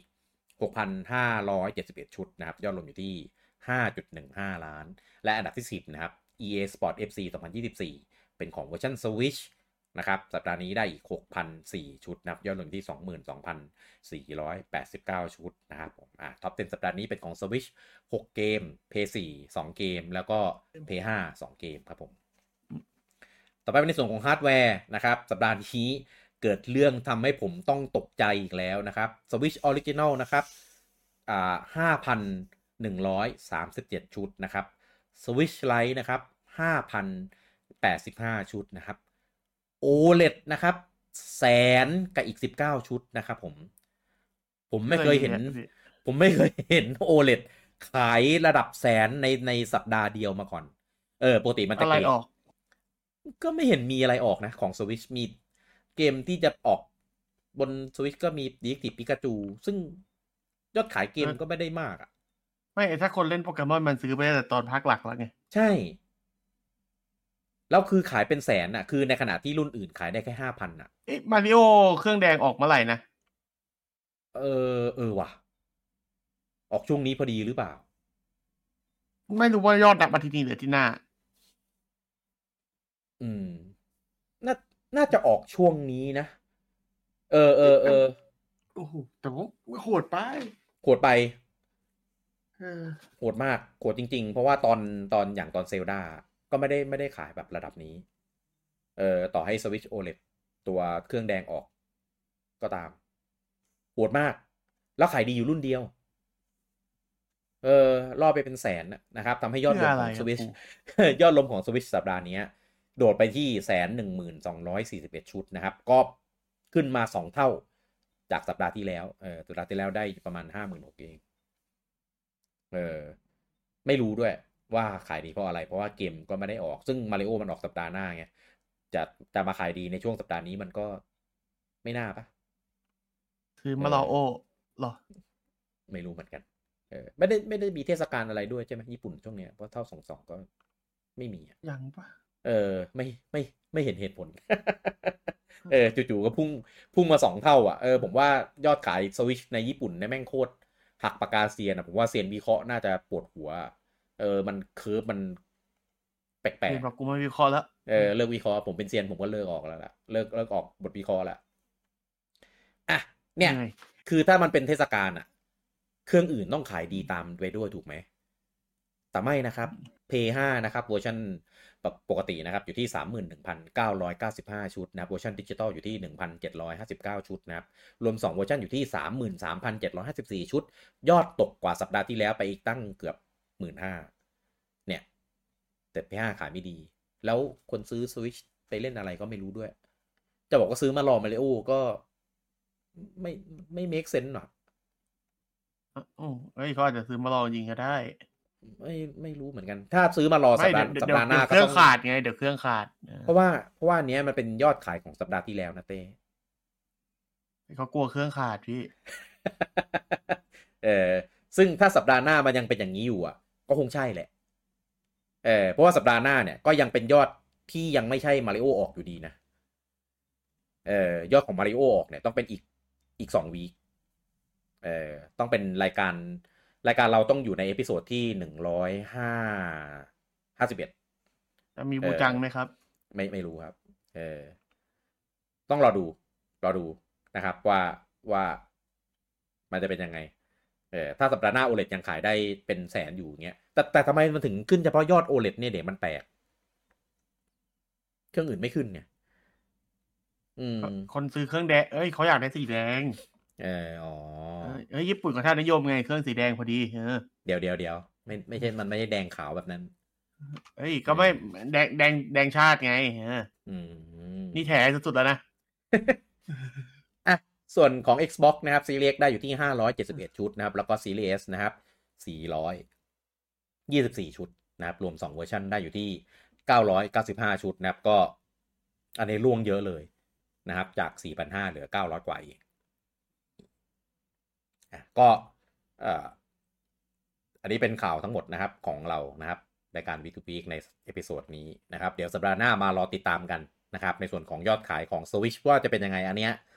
น่าสนใจมาก อันนี้อยากรู้เองละใช่อยากรู้เองนะครับ แล้วก็อย่าลืมนะสัปดาห์หน้าเดี๋ยววีทูวีเราจะขยับไปเป็นวันศุกร์นะครับเพราะว่าเราจะมี First Impression ในส่วนของมาริโอวันเดอร์เนี่ยก็เดี๋ยวมาเจอกันวันพฤหัสตอนสี่ทุ่ม นะครับของโซนญี่ปุ่นนะครับแต่ว่าก่อนหน้านั้นก็จะมีออเบลนะครับเป็นสิ่งที่คนรู้ก่อนซื้ออกับ Mario Wonder นะครับคืนวันอังคารประมาณสามทุ่มนะครับบูบูจังเขาจะมาได้ใช่ไหมเออเขาจะไม่มาทุกงานเลยเหรอพี่ เออช่วงนี้งดงดออกงาน เอองดออกสังคม เอออะแล้วก็เดี๋ยวมารอเจอกันได้นะครับใน สัปดาห์หน้า episode หน้านะครับ กับ Week Week นะครับสำหรับ episode นี้ผมลูกี้แล้วคุณเต้ต้องขอลาทุกท่านไปก่อนครับผม สวัสดีครับ สวัสดีครับ